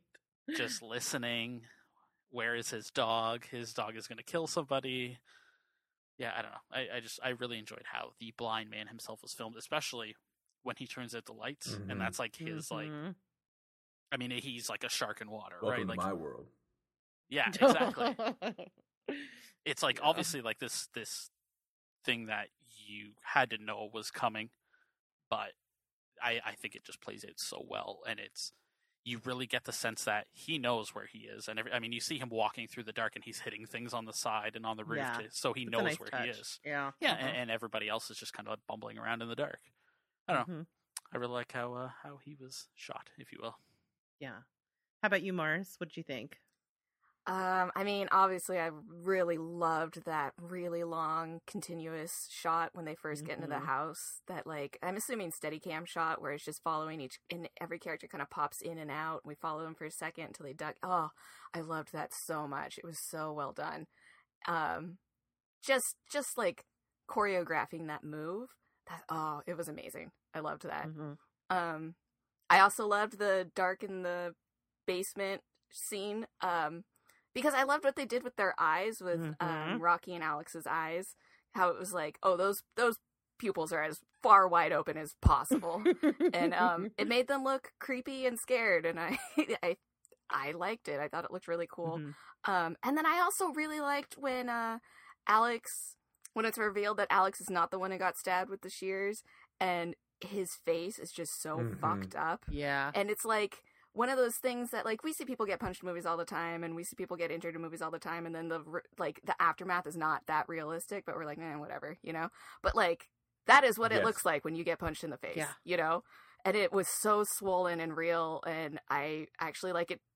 It stood out to me where I was like, "Oh, dang! Like that's what that would be." Yeah, exactly. Especially when Stephen Lang gets you, it's gonna be a wrap. yeah, like you've definitely got some some fractured bones in your skull right now. Mhm. Yeah, uh, I think Evil Dead has some really, really great camera work for sure, and I think in part he took he has his own style, but he also took a lot of inspiration from Sam Raimi himself. And here again, I I can sense Alvarez taking inspiration from some of the other other greats. Like I think there is a lot of Hitchcock in this. You know, there's a lot. There are several points in the movie where he uses dolly zooms so that you when it's outside you really feel the isolation of where they are that like you know as far as you can see they are alone. Or when he uses them inside it turns what is you know a fairly reasonably sized home feels kind of almost labyrinthian like the way that the halls expand and the doors back away uh really make you feel the distance inside this tiny little home that could feel it, at other times is very very claustrophobic like especially when she's between the freaking when she's like in the vents. Mhm. but it does this it, it has this way of making you feel like escape is more more difficult than just running across a room because the room is just sort of expanding away. And and i think that does a great job of visually adding to the tension of this movie. And of course the standout is the downstairs like the basement dark scene where it, it's like fully lifted from jonathan demme and like the uh, silence of the lambs right which is one of my other all-time favorite movies. Uh in this case he he doesn't have the the the gla- the goggles the what are they called? Night vision goggles. Um but he is equipped for that scenario. And the way that they shoot in the same way that you would see clarice kind of um you know you would see buffalo bill reaching out for her like almost touching her and she's just like wide-eyed looking around there were a couple of moments of that where Stephen Lang would either appear from the darkness or recede into the darkness. Oh, That well, I mean, reminded when he me. first does it, and it like the Mhm. camera's pulling back, and he just like vanishes. Oh, Ugh. so Chills. creepy. I love that scene. That's such a Or, good or- visual oh, moment. Like when Rocky thinks that it's Alex in front of her, Mhm. and she's like a foot away from touching him. Oh, it's so good. Yeah, I mean, because this movie doesn't rely a lot on special effects or, like you said, sort of mystical, spiritual, supernatural horror, he uses the camera and a lot of like a lot of in-camera tricks to kind of create the tension and the scares. And it's it's really makes the movie visually really good. I think the direction in general is super solid. Like he has a very clear point of view. And even though you're in this house you never kind of get lost between the different characters and stories that are going on. You know he just kind of like puppet masters you through this movie. Um i thought yeah the direction in this was really really solid. I guess we got to talk about it, huh? are we ready? Is this the moment? I didn't know when i was gonna Well, I thought you were it was- saving it for uh, how scary, Justin. No, I, I mean I'm ready to talk about it right now if you want, because it is. Uh, he can't hold back anymore okay the time has arrived I, I mean, well, it depends because I mean, I, I'm as disgusting as it is. Like, it's really well shot. Like, I can't say it's not right. Like, it's it's not really that's like, true a con for me. right I mean, the subject matter is, but hmm I, I don't like. I, I'm not sure how to God, tackle this. so. this has turned into a whole different podcast if you didn't say that. so, so Larry, I, I do have to ask. yeah, I'm dying to know. About it? Yeah. Yeah. Do you want to go last? I, I, I can go Are you ready? So I Okay. so I watched it with Devin, and Oh, were- I'm sorry. I, I I I didn't I didn't know. I had a feeling. I think Devin realized it before I did. Um. Oh, as soon as he opens that mini fridge, you know what's up. Well, I mean, like I think Devin picked up on it before that. Like I think she was more keened in. Um, like when he, she first saw her down there and stuff.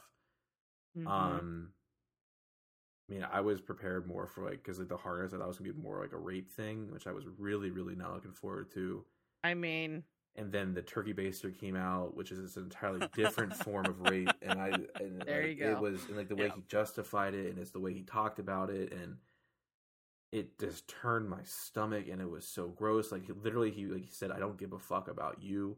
Like like you you can go when this is done, but you're gonna give me what I want. Like it's like like, like a cattle kind of thing, and it's just brutal. And then like the way he heats it, and this a fucking turkey baster. Like he could have gotten a syringe, but no, it was a goddamn turkey baster out of the kitchen, and the goddamn floating hair, and and then like The yeah, and like I honestly didn't know where we like I didn't know where that was going to go. I didn't because like when it first started, we didn't know what the hell was going on with Alex upstairs, and then like I thought for sure he was going to come too late, and it was gross. It was gross. It would I mean okay, it was shot gross, but it was this. I, I mean, um, They, I'm, I, I am glad he like immediately got his come up, come uppance for it. but he didn't.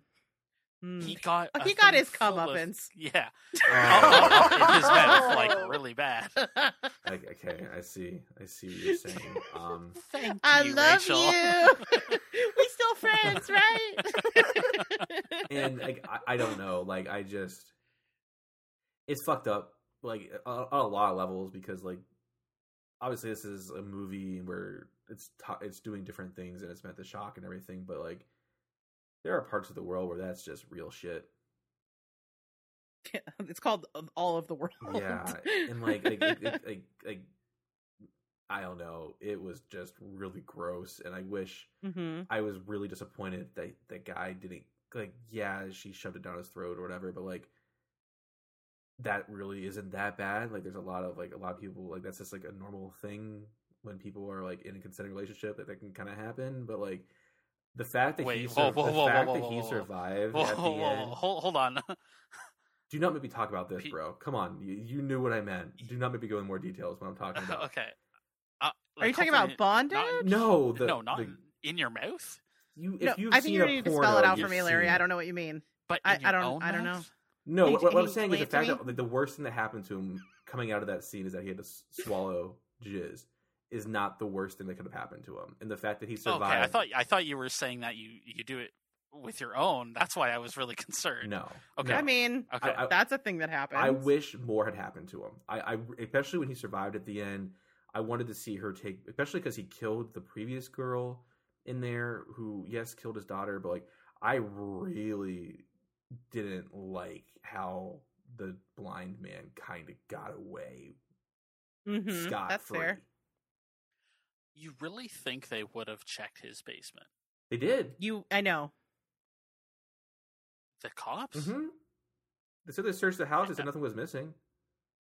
Yeah, but as soon as you see some fucking a bed in the basement with like a bunch of trees I growing mean, around it, did the cops? Oh, I mean, I guess they were there when. Yeah, I guess. Yeah, but like Hmm. there's no body. I mean, like that could have been. I mean, it's it's gross, but there's nothing there. He put her in tar. So like the the other girl. So like they're I I, I It always also, took that when we as get his into like this- septic system. also when we get into the second plot summary, maybe it makes more sense. okay. Yeah, I hope so because that, that that's one thing that really kind of bugged me. Like, you really think that? I mean, if I was a cop and I saw a fucking dungeon in somebody's basement, I'd be like, hmm, maybe there's something more going on here. Yeah, but that but that was a I big. mean, he could just say it was kinky. yeah, exactly. That's, that's what I was kind of at. But that but that's like a big problem for me, especially because like Marrs and Rachel when we reviewed Revenge and um The Mm-hmm. Perfection, there was like real justice for what had Yeah. happened, and and that's a big Mhm. thing for me when it comes to like the rape revenge films. That if you're gonna do that shit, I need that cathartic relief. I just don't want to watch it just to watch it. And obviously, what happened before was implied, and nothing. It came close, but didn't actually happen to Rocky.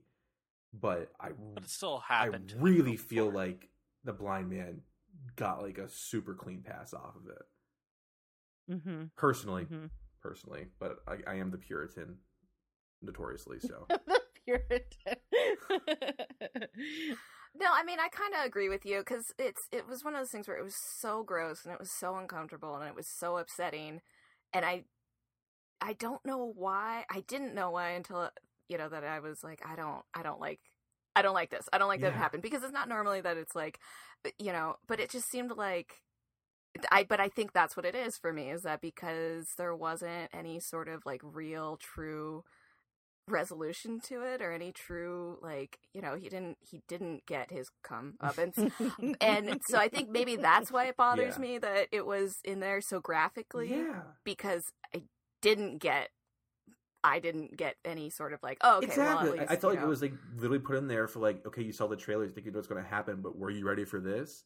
Like that was the vibe. yeah I I did feel a little bit shock Yeah. factory you know a little bit yeah okay so that makes me feel better about Okay, my feelings about it because I was like I don't know why I feel this way about it yeah, but I do and that's and that was my big takeaway, which is why I was going to say it for how scary because I think that was meant to do that, and yeah, it's disturbing and yeah, it's gross, but I feel like if you're going to adventure into that territory, you got to do a better job with it.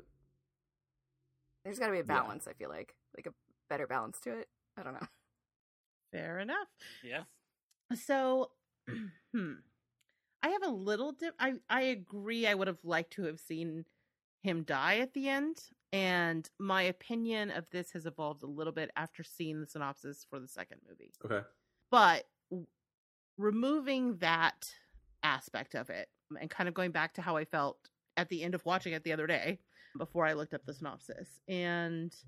I remember when this came out, this was the scene that was the most controversial. You know, people were big mad sure. about this scene, whereas other people weren't. And I was not that mad about it. Really? Um, because I think now this may not be true for you, Larry, but I think largely we are a nerd to sexual violence in horror movies or in movies in general. Yeah.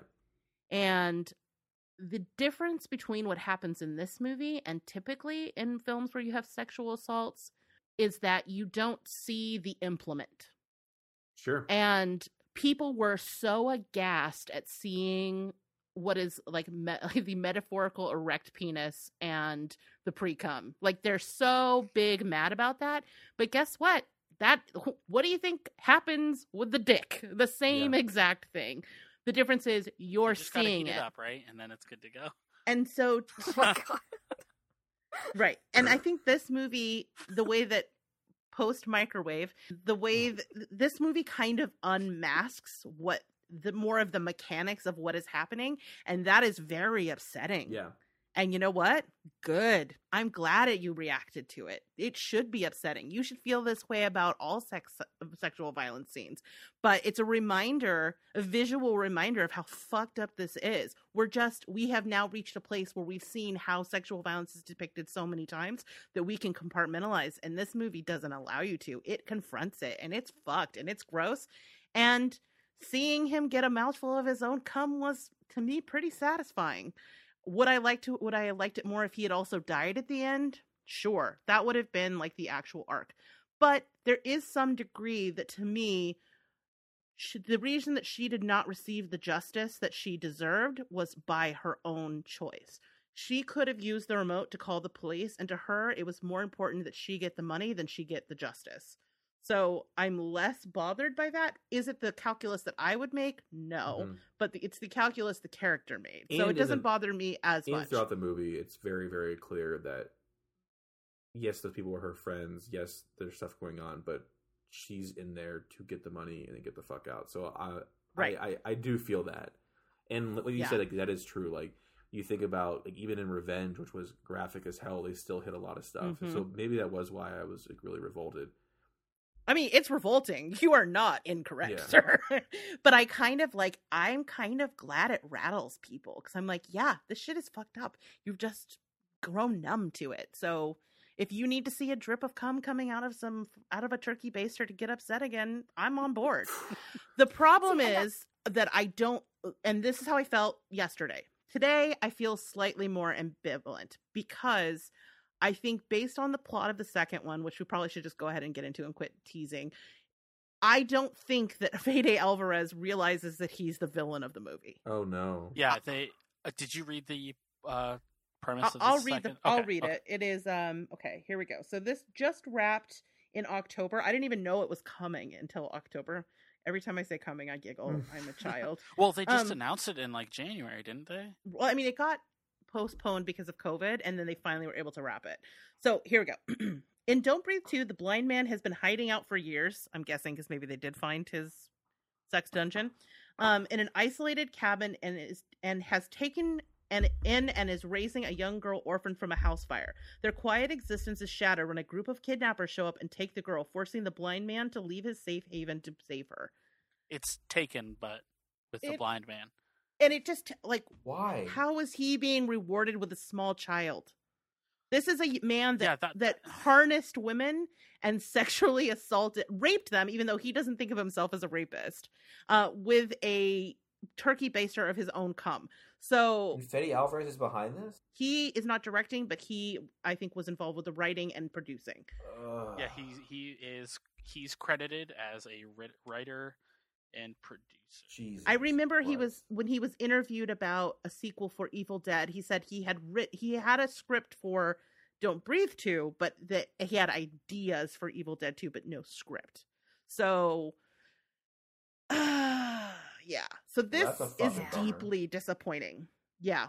Yep. This is that's that's the one part that makes me feel if I separate the two pieces of information and just judge solely by what is in the initial film, Oh yeah. I for feel sure. pretty positive about it. But if you add into this, and I feel like, I mean, we haven't seen the movie yet. Maybe when we see the movie, our opinions will shift and we'll be like, here's, it's justice. It's not, it's justice delayed. You know what I mean? And I can live with justice delayed as long as we get some justice. But if we are expected to get on board with the blind man, No. They Oh, they have to oh, do Fede a is dead to me. I mean, to be fair, he did turn our our our thieves into our you know anti-heroes in this yeah, movie. but now that now they But- have to make go the other way. yeah, I, I can't think do that it. is possible. I don't think I can do it. I don't think Especially I when can you it. establish him as a actual fucking monster. Right. Yeah. And I Yeah, it, th- that's kind of why, like, I was so torn early. You know, when I was saying earlier, with, like, that this upset me in a way where I was like, I don't, I don't know that this was necessary. But this is why I was, ups- you know, torn on both sides because I was like, but at the same time, it it's making things so real Yeah. that it's important. You know, like when we did the revenge Yeah. episode you know making things real so that's why i was i'm so like i don't know i i don't like it but i do but i don't mm-hmm. i don't know I mean, you are not alone in feeling conflicted. I read quite a bit about this. Like, kind of, I wanted to remember. I remember at the time people freaking out, so I went back and read some of the link pieces at the time. And there are some people who are kind of like, I don't think that he really nailed the like larger social dynamics. But a lot of the people were just mad about how graphic it was. And it was like Devin Faraci and a bunch of other dudes that were like really upset that they had they had gone so crass with it. I was just like, are you are you serious? Are you fucking kidding me? I'm so glad that you are crying about like the cum bomb. I'm so delighted. I'm delighted. I I I drink your suffering. So My wine is made of your yes, tears. it is. so yeah, I I feel like I wanted to come on in hard. God, it- I'm not doing this on purpose. I wanted to uh, come. Str- Mhm. I wanted to be. I wanted to have strength in my opinion of this, but I I feel undercut by latest news. So yeah, But fortunately for this movie, we can only judge it based on what we saw. So true. That is true. and we already did plot, true. so that would have been a killer for plot. That's true. Okay, so do visuals? Everybody said what they wanted to say. Did you have any cons? Or are we all pretty happy with the visuals? I think we visuals? covered everything pretty well. All right, let's get that score then. right, I gave it an eight. I gave it a nine. I also gave it a nine. I went eight and a half. All right, strong visuals, certainly unforgettable ones. Yep. It looked good. Looked very accurate. Okay, so audio. Larry, why don't you start us out with audio? Sure. I think the acting across the board is great. I like I am a big fan of small casts. I think that it allows for better performances, especially when you get great performances. I think they were all good. I think Money was really stereotypical. Alex was a s like a very Yeah. cut and dry character, but like I felt like the Mhm. actor who played him, uh, what is his name? Um Dylan Minnette, Dylan which Dylan I, Minnette. I, I've seen Josh, other right? things before. I think he's pretty good. Um, but across the board, the acting was really, really well done. The soundtrack, to me, and that's a big thing for me. If you guys listen, Mm-hmm. the listeners, Zombie Grrlz, listen to that. Here's Johnny. I think that what separates a lot of good horror films from great horror films is a score that sticks with you forever. Yep. And this one does not have that Nope. at all. Like I, I can't like, even after watching it twice, I, I couldn't tell you anything that stuck out. Even just like a like a sample from a song that's popular. There's like nothing in here for that. And maybe that's purposeful because there's a lot of silence and loud noises and shocks and stuff, which is fine. But um like and then for the most part, I feel like I've stumbled around in the dark in the basement and how quiet they were being, not knowing it and how like maze like it was down there was a I think they'd be making more noise. Do you know what I mean? I think it would have been a lot easier for him knowing the layout and them having no idea. I feel like there would have been more noise to would have found him easier, but that's nitpicky again. I mean, he found Alex pretty easy.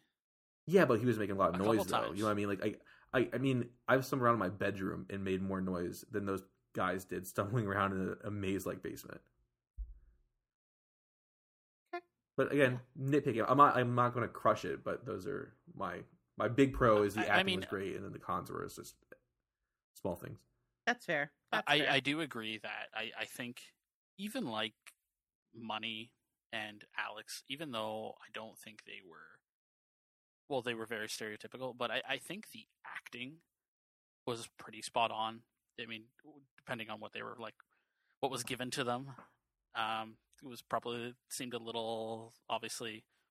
I mean, obviously the whole movie was more focused on Rocky and the blind man, but I have to agree. I mean, the acting was phenomenal. I love Jane Levy and Mhm. uh, the blind man. I'm sorry, I can't remember his. I, I- we've said his name like Stephen 400 Lang. times. Stephen Lang. I think does a great job, and I- I also have to second you with the soundtrack. I mean, it doesn't really have anything to it. It, it, it does kind of live in the silence. O- Obviously, it kind of helps ramp up the tension, but it doesn't really stick with you. Like like you said, I, I can't sitting here thinking I can't think of like a single Like note or anything. yeah, like I, I can't think of really anything. Um, so I mean, I really kind of agree with you on everything except for the basement thing, but you know that's teach their own. hmm How about you, Marcy? Um, I mean, I also can't remember a single piece of music from this movie, to be completely Yeah, honest. yeah. Um, I did. I. I mean, I liked how there were certain times when they really accentuated the sounds the three kids were making. Like when Rocky first breaks in, she gets that piece of glass caught in her shoe, Mhm. and it makes that tapping sound, and just how accentuated that was. Because at that point, like that's what we're fixated on is every little sound he could hear, and that's how he's going to find you. And I I really like this. I mean, you know, I do I talk about this with almost every movie we watch, where I talk about like the little sounds, Mhm. you know, and how much I appreciate the attention paid to little sounds. And given that that was a huge like plot point here, um, I loved it. because you know Mhm. I love me some little sounds. Uh, you are big on Foley. yeah, it uh, it and it. I man, I was kept getting these crazy like forty-seven meters down uncaged I love that review, by the way. of like he's the shark. oh, good. good. but like I really like kept feeling like it was 47 meters uncaged, but like slightly better and also not in the water. But you know, like it uh just how every little thing and then and then you know he would just loom following these sounds and um so I I mean I loved th- I loved that. Um I did feel like there were times when the focus wasn't on oh he's going to find them based on sound because Yeah. we're going to do dialogue instead where that was Mhm. lost and i was like I, you know part of me was like well we can't i don't want to do both you know like i don't want to go back and forth and whatever's I would have loved to have seen I'd them like it- communicate more with their cell phones. I thought that was gonna be really cool Yeah. they didn't do it like after that first sequence. Yeah or something you know but the fact that like they go from oh we're texting i'm in the closet and then he finds her and then they're Yeah. just talking and i was kind of like you know i don't know I- uh so it that's my pros and cons is when they wanted to focus on sound they did it great and when they didn't it was like well but wait Mhm. a second ago we were having to be real quiet yeah. so you know but you know i don't know it just kind of depended on this on the scene but i kind of would have liked that overarching entire movie all the sounds we make he can hear hmm hmm i would have preferred that myself Fair. That's totally fair. Um, yeah, I think I kind of agree with just about everything you guys said. You know, I did like the use of silence to ramp up the tension. They did break that rule a little bit. That now that you're saying it, probably would have made it even better if it was like full. Um, what's the alien one with Jim from The Office?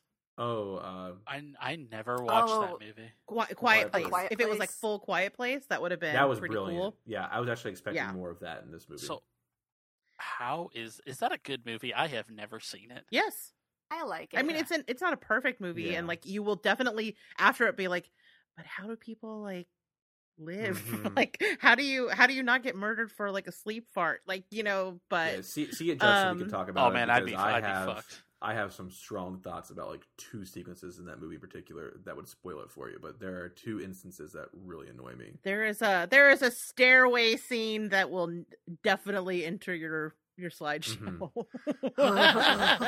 it's worth it for the stairway scene alone, and also the bathtub scene. Yeah, seeing it in the theater is Those are the really cool too because it was like one of the it was without a doubt one of the quietest instances I've ever been in a theater and like I actually remember getting mad at like someone eating popcorn because I thought they were being Yeah, loud. I was like yeah. they're just eating popcorn like they're just, it's just that quiet.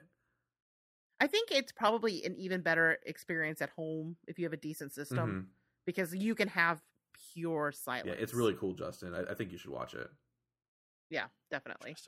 So, as for the soundtrack, you guys have all said this already, but I listened to it tonight. Okay. Um, on I could not hum a single. Okay, bar. good. Okay, I was- you were call us out. Like, good. All right, good.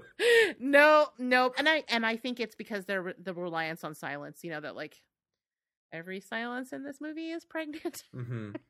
I'm sorry. But even like TCM, like we were talking about earlier, like like Rachel. Oh, wow. No, Wow, I didn't get help that. it. Just I know. all just I hate myself a little bit right now. I hate my personality. I can't help it though. but yeah, I was gonna say like like even TCM has a lot of like like focus on like the original one has a lot of focus on silence and quiet and like these big Yeah. pops, but it still has that camera flash noise that is just permanently associated Ooh. with it. You know what I mean? Yeah. You can do something and still have that. Like even like the original Mhm. Friday the Thirteenth, the like like that was something Yeah. small and subtle, and like I said, Yeah. that's what separates good, in my opinion, really good horror movies and like the greats. Yeah. I mean it's it's certainly like adding salt to something, Yeah. right? Like Mhm. it just increases the flavor. Like I said, I, I, I, a movie can still be great without it, Mhm. but it's it's hard. It's not easy because a good soundtrack really. It, I mean, it just speaks to a different part of you, like neurologically. I think. and you I've wrote into your show before and defended you because I am also kind of a snob when it comes to that You're gonna get so. to defend me again for our next Zombie Grrlz episode because those jerks made me watch Llamageddon Oh my and uh, God. hi, yeah, it was- Llamageddon. It is what you think it is. Yeah, I'm actually Whatever you think it is, it is correct. Okay, so audio. Should we give a score? Absolutely. All right. What did you give it, Larry? Um, I this is my lowest score so far. I gave it a six and a half. And again, the big thing for me is for a movie like what Mark was saying, right? Grounded in silence, and that's how he kind of hunts you. Then like it's like it's just so situational when it matters, and then not having any kind of like theme or score throughout. Okay. How about you, uh, Marcy? I gave it a seven for those same reasons. Fair, fair. And Justin? I also gave it a seven. I don't know. It just without that soundtrack, Mm-hmm. it really, really takes it down for me. That's fair. Yeah, for me, there was some pretty great sound design in moments of the film. Like, has someone sniffing ever been so scary? When he's just like smelling them shoes. Which, by the way, Marrs, I'm Dude, amazed. horrifying. Horrifying. but did you feel so validated in your never fucking take off your shoes ever? A because she bit. got caught. They got caught because they took the shoes off. I honestly don't get why they took the shoes off either. Like, To be quiet. yeah, but like you could walk quietly. Like he was wearing shoes the whole time, and he wasn't making that much noise. He was coming down the hallways; they didn't know he was coming. Yeah, but he was he's a wearing shark. boots. Coming.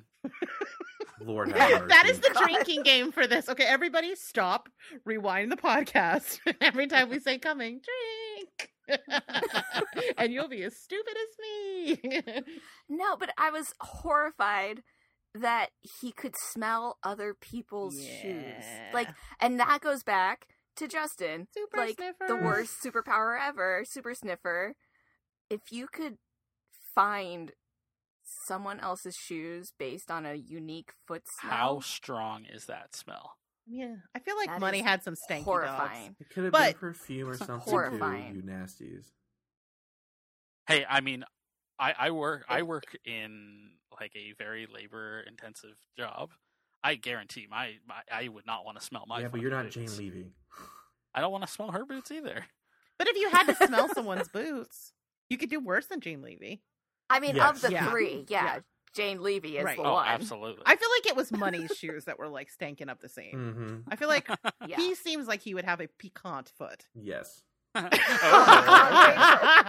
Oh my, Rachel, we need your score for audio. Lord have mercy. Oh, Jesus I regret nothing. uh, yeah, I I'm kind of conflicted on the score as well. The music is, you know, or no, sorry, yeah, we're on music, right? It was was non-existent, um, but I did find him and his use of sound and his ability to use sound to track them and things like that to be pretty scary. So I gave it a seven.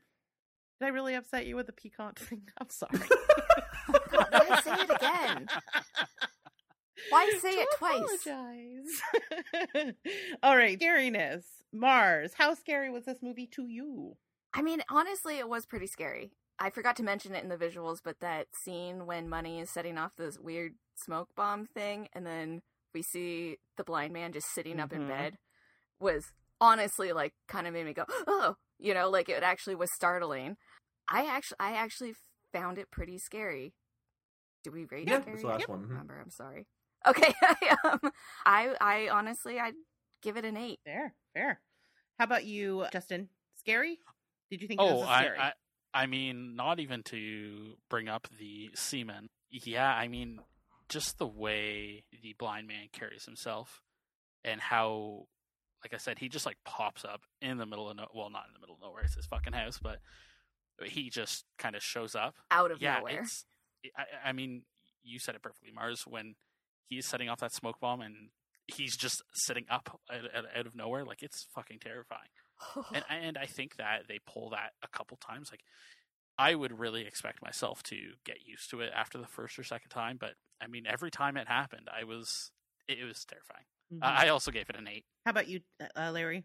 Uh, yeah. So I guess I'm going to be in the minority here. Um, I Here think comes it the would score have. tank. I think it would have been scary. Or so for me, like when he, when he sat up and he's walking around the hallway and stuff. Like the first time I watched it, it was scary. I watched it twice, and it was less so the second time. I think a movie shot from the blind man's perspective when he's like not a monster would have been really terrifying. Like, like imagine, well, it's similar to Hush, right? If you guys have seen that, I have not. Oh, oh, yeah, that's Yeah. good. um, like there's a lot Plan of again. like that scared me more because that's the scary part. Like these people went in. it's- It's like they like similar to uh 47 meters down. Like you went into the shark's territory, so you're gonna like you're gonna get what you get. Like living in his world, you know what I mean? And I don't think they were prepared for that, and like they just didn't stack as much for me. And then uh, another big thing for me, and this this happens when I feel this way in a movie, like when something stupid or non logical happens, and then you keep moving forward, not unlocking the door. When she beats him up and puts a turkey baster down his throat, and he's just laying there, like, and she she chained him up, but like like you should have been sure. You know what I mean? Like he killed your boyfriend. He was going to rape you. He he thought he killed Alex. Like you should have made sure he was down. In the moment they left him there, you knew that he was still coming back. You know what I mean? Like and and for me, especially because the beginning of the movie Yeah. they teased him dragging her down the street. You knew it Oh, I'm glad you brought that up. I hated that they started in media res. They should not have done that. Yeah, and it's like you so you knew that there was more, and for me that cuts against the house scariness, and and also like there it takes a lot to freak me. Like there are things that like it, it does. like, There's a, there's a bar for me similar to what you say, Rachel. You're kind of dead inside, so when something hits you, it hits you hard, and everything else kind of just floats around that like middle of the road kind of thing for me. hmm Um, so I gave it a six. Like I, I mean, I didn't tank it. Okay. it. It does have those jump scares, and the first time it definitely does catch you off guard. Um, but I think the breaking and entering, someone creeping around when you're not aware, was done a lot better in like a film like Hush than opposed to this. hmm Justin, you should definitely check out Hush. Very good. Very good. I will. Yeah. Okay. So, I we've talked a lot about the quiet parts, but there are actually a couple of sort of fast-paced parts or noisy parts that also really scared me. Uh, the dog chasing her through the vents was super intense, in my opinion. That was cool. Yeah. uh, the claustrophobia got to me, but also just the fact that he was just coming. That was Mhm. that was a surprise and God damn it. drink. drink. I'm gonna do it again. So, and then the other part that really scared me was when they're down in the basement the first time, when they find the girl, and you hear him discover that they've gone down, and you Yeah. can hear him run across the house. That I thought was really scary. that was cool. Yeah. Uh, yes. So, and I actually think that this movie, scary is not the right word. I think this movie, what it's trying to achieve is tension. sure. And I think, in terms of that brand of quote unquote scariness, this movie is really effective. From it, it just because it takes you from set piece to set piece, problem to problem. Occasionally, characters do stupid things. I agree, but they never linger. And the next thing you know, they're in some other sort of part of this labyrinth of a house, trying to hide underneath furniture or climb through things or whatever the case may be. Like Mhm. or falling on glass as it slowly cracks underneath him, which is classic. Mhm. But I love that they have the little twisty twist of him not falling through, but he looks up and there's Yeah. that shark above him, shoots the glass and knocks him back into the house. Oh, he was so close to almost getting out. And so I think in terms of a tension builder and a pot boiler, this thing is really strong. Yeah, I mean, so I'm gonna I give would it. almost before you give your score, just to play devil's advocate real quick. I would almost say if you did tension, I would probably have scored it less because of the opening of the movie. Oh, the opening of the movie I think is a mistake because you only see the one character and you know when she gets out that like you don't know how it's going to go Mhm. and you do kind of forget for a second in the tension of the dog dealing with the dog. Um but ultimately when we return to that scene you're just kind of like, well, You know, you're, you know you're getting back the- to that at, at some point. And it also ruins the surprise about the blind man. Yes. So, but in from moment to moment, I thought the tension was pretty great. Okay. So I'm gonna I'm not gonna give it a ten because there are some problems, but I'm gonna give it an I think it's an eight and a half. I think if you are not dead inside, like the husks that are, are you know haunting this podcast right now, like for noob newbies or people who still have a soul who are watching this, this is gonna be really freaking scary. Okay. Perfect. I can review the scores if you'd like.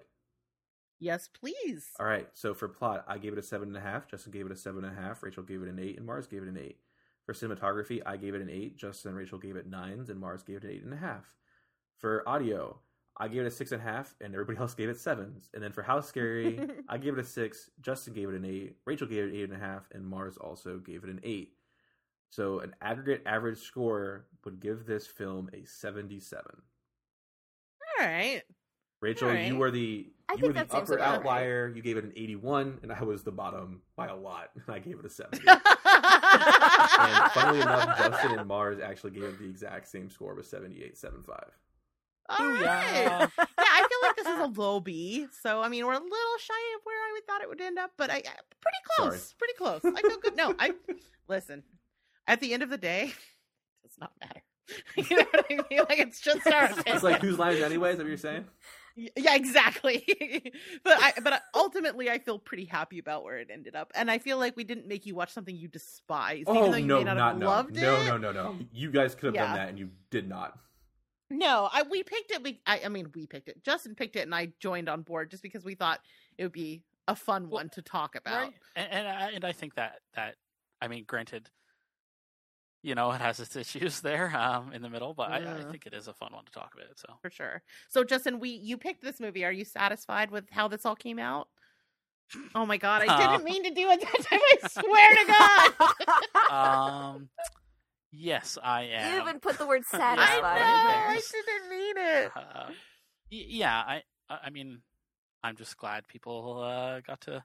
I mean, both. I didn't realize that Marrs hadn't seen it either, so I, I'm glad that both of you got to uh, enjoy Experience, Experience, yeah, I definitely didn't hate my time. Like, experience this. There, there was nowhere where I was upset or anything by that. It was a, it was a good movie. Like I said, low B, I think was a good spot for it. hmm Yeah. I mean, honestly, it was more than Mhm. what I expected. I expected a really straightforward, like kids break into a house. Turns out this dude is Yep, like formidable. I said, the Uh-oh. Disturbia Part Two. Yeah. That's what I was prepared for. no, no, this one had a little twisty twist. And I appreciated that little twisty twist. It was icky and I didn't like it, but you know, I'm glad it was there. Question mark. Question mark? Shrugging emoji. Yeah. awesome. All right. For those of you at home who are listening, who maybe saw this for the first time or the, I don't know, however many times, and you have some thoughts, did we miss something? Did we get it right? Did we get it wrong? What do we need to watch next? I don't know. Whatever you have to say, drop us a line at rachel at zombiegrrlz.com or you can head over to our Facebook and um, reach us there, I guess. And of course, if you're enjoying the show, leave us a review on iTunes. All right. So that just basically leaves plugs for you guys. Where can people find you if they need some more of those sweet Larry and Justin dulcet tones? All right, so the biggest place on social media where we're active is on Twitter over at Here's Johnny Cast. You can find our podcast on Spotify, Google Play, uh, iTunes, basically wherever you want to find your uh, podcasts. We are there. Stitcher, if that's a thing. Yeah, I use Podcast Addict because I like how I can like at, like queue up my podcasts. Um, yeah, me too. we release a show every single Monday. We usually do video game and film reviews around a similar subgenre, but we also do interviews um, with filmmakers or scholars or just people within the horror genre. And yeah, we have a Discord if you're into that. We have a bunch of horror fans talk about horror things and teaming up to play games if you're into like Dead by Daylight and stuff. And no, I just want to say thank you to both Rachel and Marrs for having us on. Thanks for rescheduling. Things came up, and we we know it's probably delayed for your audience, but we appreciate you Oh. being flexible. It'll be fine. I just oh, followed Oh, you well, on thank you. Twitter. Oh, thank you. And you should know my Twitter is exclusively uh, the police Twitter for my city so that I can see what crime is happening. So now it's all the police and you guys. Good. I'm happy we made the cut. Oh, I, Do you at least follow me? Damn. Oh, Maybe. We'll check. shit. but yeah, like That's uh, messed up, dude. I really, really up. appreciate. It. We're, we're gonna have you guys back on. We talked about before we before we start recording for a special another trivia episode that Justin's working on. That's gonna be a lot of fun. yeah, and you guys get to uh, face off this time instead of working together. Oh, good. No, ruin friendships, Larry's gonna hate me by the end of this. I swear to God, We're- you're on a Oh, man, mission it to make me hate La- or Larry I hate am me. going to live in the awkwardness that happens. It is I, I don't know if I like being cast like by you as the nemesis for Larry. I'm starting to see a pattern here. I feel like Larry, you and I need to have some off pod talk I what's I happening. agree. I think trying to set us up for failure. And right, and I love you. I and I want you to love me too. I, I will, and like I, I will put aside my competitiveness, but I we played. My sister came to see me on Friday, and uh, we played Harry Potter trivia. And even though they were no competition for me because it was book based, not movie based, I still got uh my competitive side came out. So I'm not looking forward to not being on a team. I know. We gotta figure something out, dude. We gotta like wag the dog. Because I refuse for us to be nemesises. I agree. We are friends. No, it's it's it's all in good fun. You guys will be. Oh, fine. And I would also like to find another game to review now that Justin, because Justin was sick during Alien Isolation. But that was a hell of a Mhm. pick, Rachel, and I would love for the four of us to do another game. Yeah, what's a really scary one? I mean, I'm scared of horror video games, but what's a really scary one? Can we top Alien Isolation? I don't know, man. That was that was some stress. That was some real world stress. Yeah, never forget the nest. Wow. That game. Wow, wow, wow, wow, wow. Wow, wow, wow, wow, wow. I agree. Awesome. All right. Well, so that leads what we're going to be doing on our next episode. For those of you who are playing along at home, it is a me pick. It's my turn. I get to pick the movie, and I am picking a little movie called Resolution. Have either of you fellas seen this movie? I haven't even heard of it. Uh, no. Oh, okay. Well, you should play along. It's uh it's an interesting one. I've seen it before and it's one that I have really always wanted to talk to you Marrs about because I feel like you're I feel, I feel like I don't want to I don't want to tip like I don't want to put pressure on you to like it if you don't, but it feels like a movie I think that you're going to be into. We'll see. We'll see. We'll see. I think it's going to be at the very least super interesting to kind of take apart Okay, yeah, I'm Yeah. excited. because it's a little twisty twist. Um, it's a little strange. We'll see what you think. All right, so here's the synopsis. Soon to be dad Michael makes a last ditch effort to save his long-time but addicted friend Chris from a foreseeable drug related death.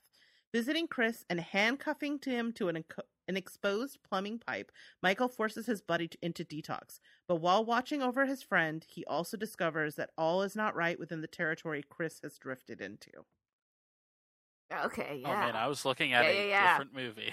Oh, what were you That is- looking at? It, it- you said resolution, right? Yeah. Yeah, there's another resolution that came out in 2013. So the one I'm talking about is from two. That's a good point. If there's multiple resolutions, this is the one from 2012. Oh, there's one from 2017. Not too. that one either. okay, And 2016. okay, okay. Hold on, hold on. Because I, I, I am really interested. I do want to watch All right, it. I'm gonna put that. Um, I'm gonna put the link in our chat.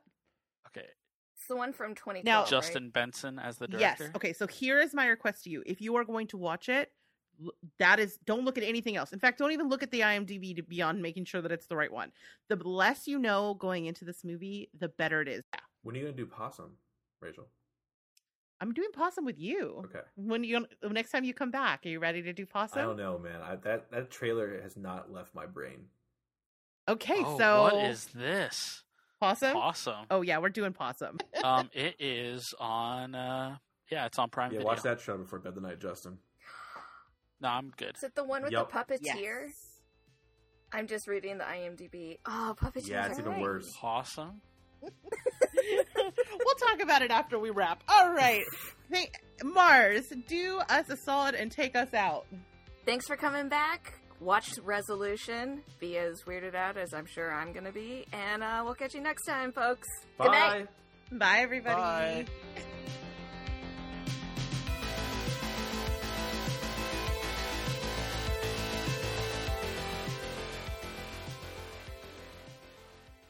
I mean, I can do it right now if you want. This it's even easier to fit in my mouth. Oh my god! In your mouth. Well, that's good. There we go. I forgot you did that one time. Yeah, uh, it wasn't just one time. yeah. I don't- maybe you were off the call at that point. We got treated to a lot of uh, hot mouth action. if, I, if, if I'm if I'm taking steroids, it's gonna be the good stuff. right. It's like, yeah, for all you know, I was sitting in my room zooming myself. That's not, no, that's not what I wanted it to sound like. You know, sometimes you just gotta zoom. Sometimes you just gotta get zoomed, you know? Although we did get brand new artwork and and uh, like we're gonna have a separate just Stream Queens feed now. I'm waiting for you to pop that dope. Patreon you keep talking about.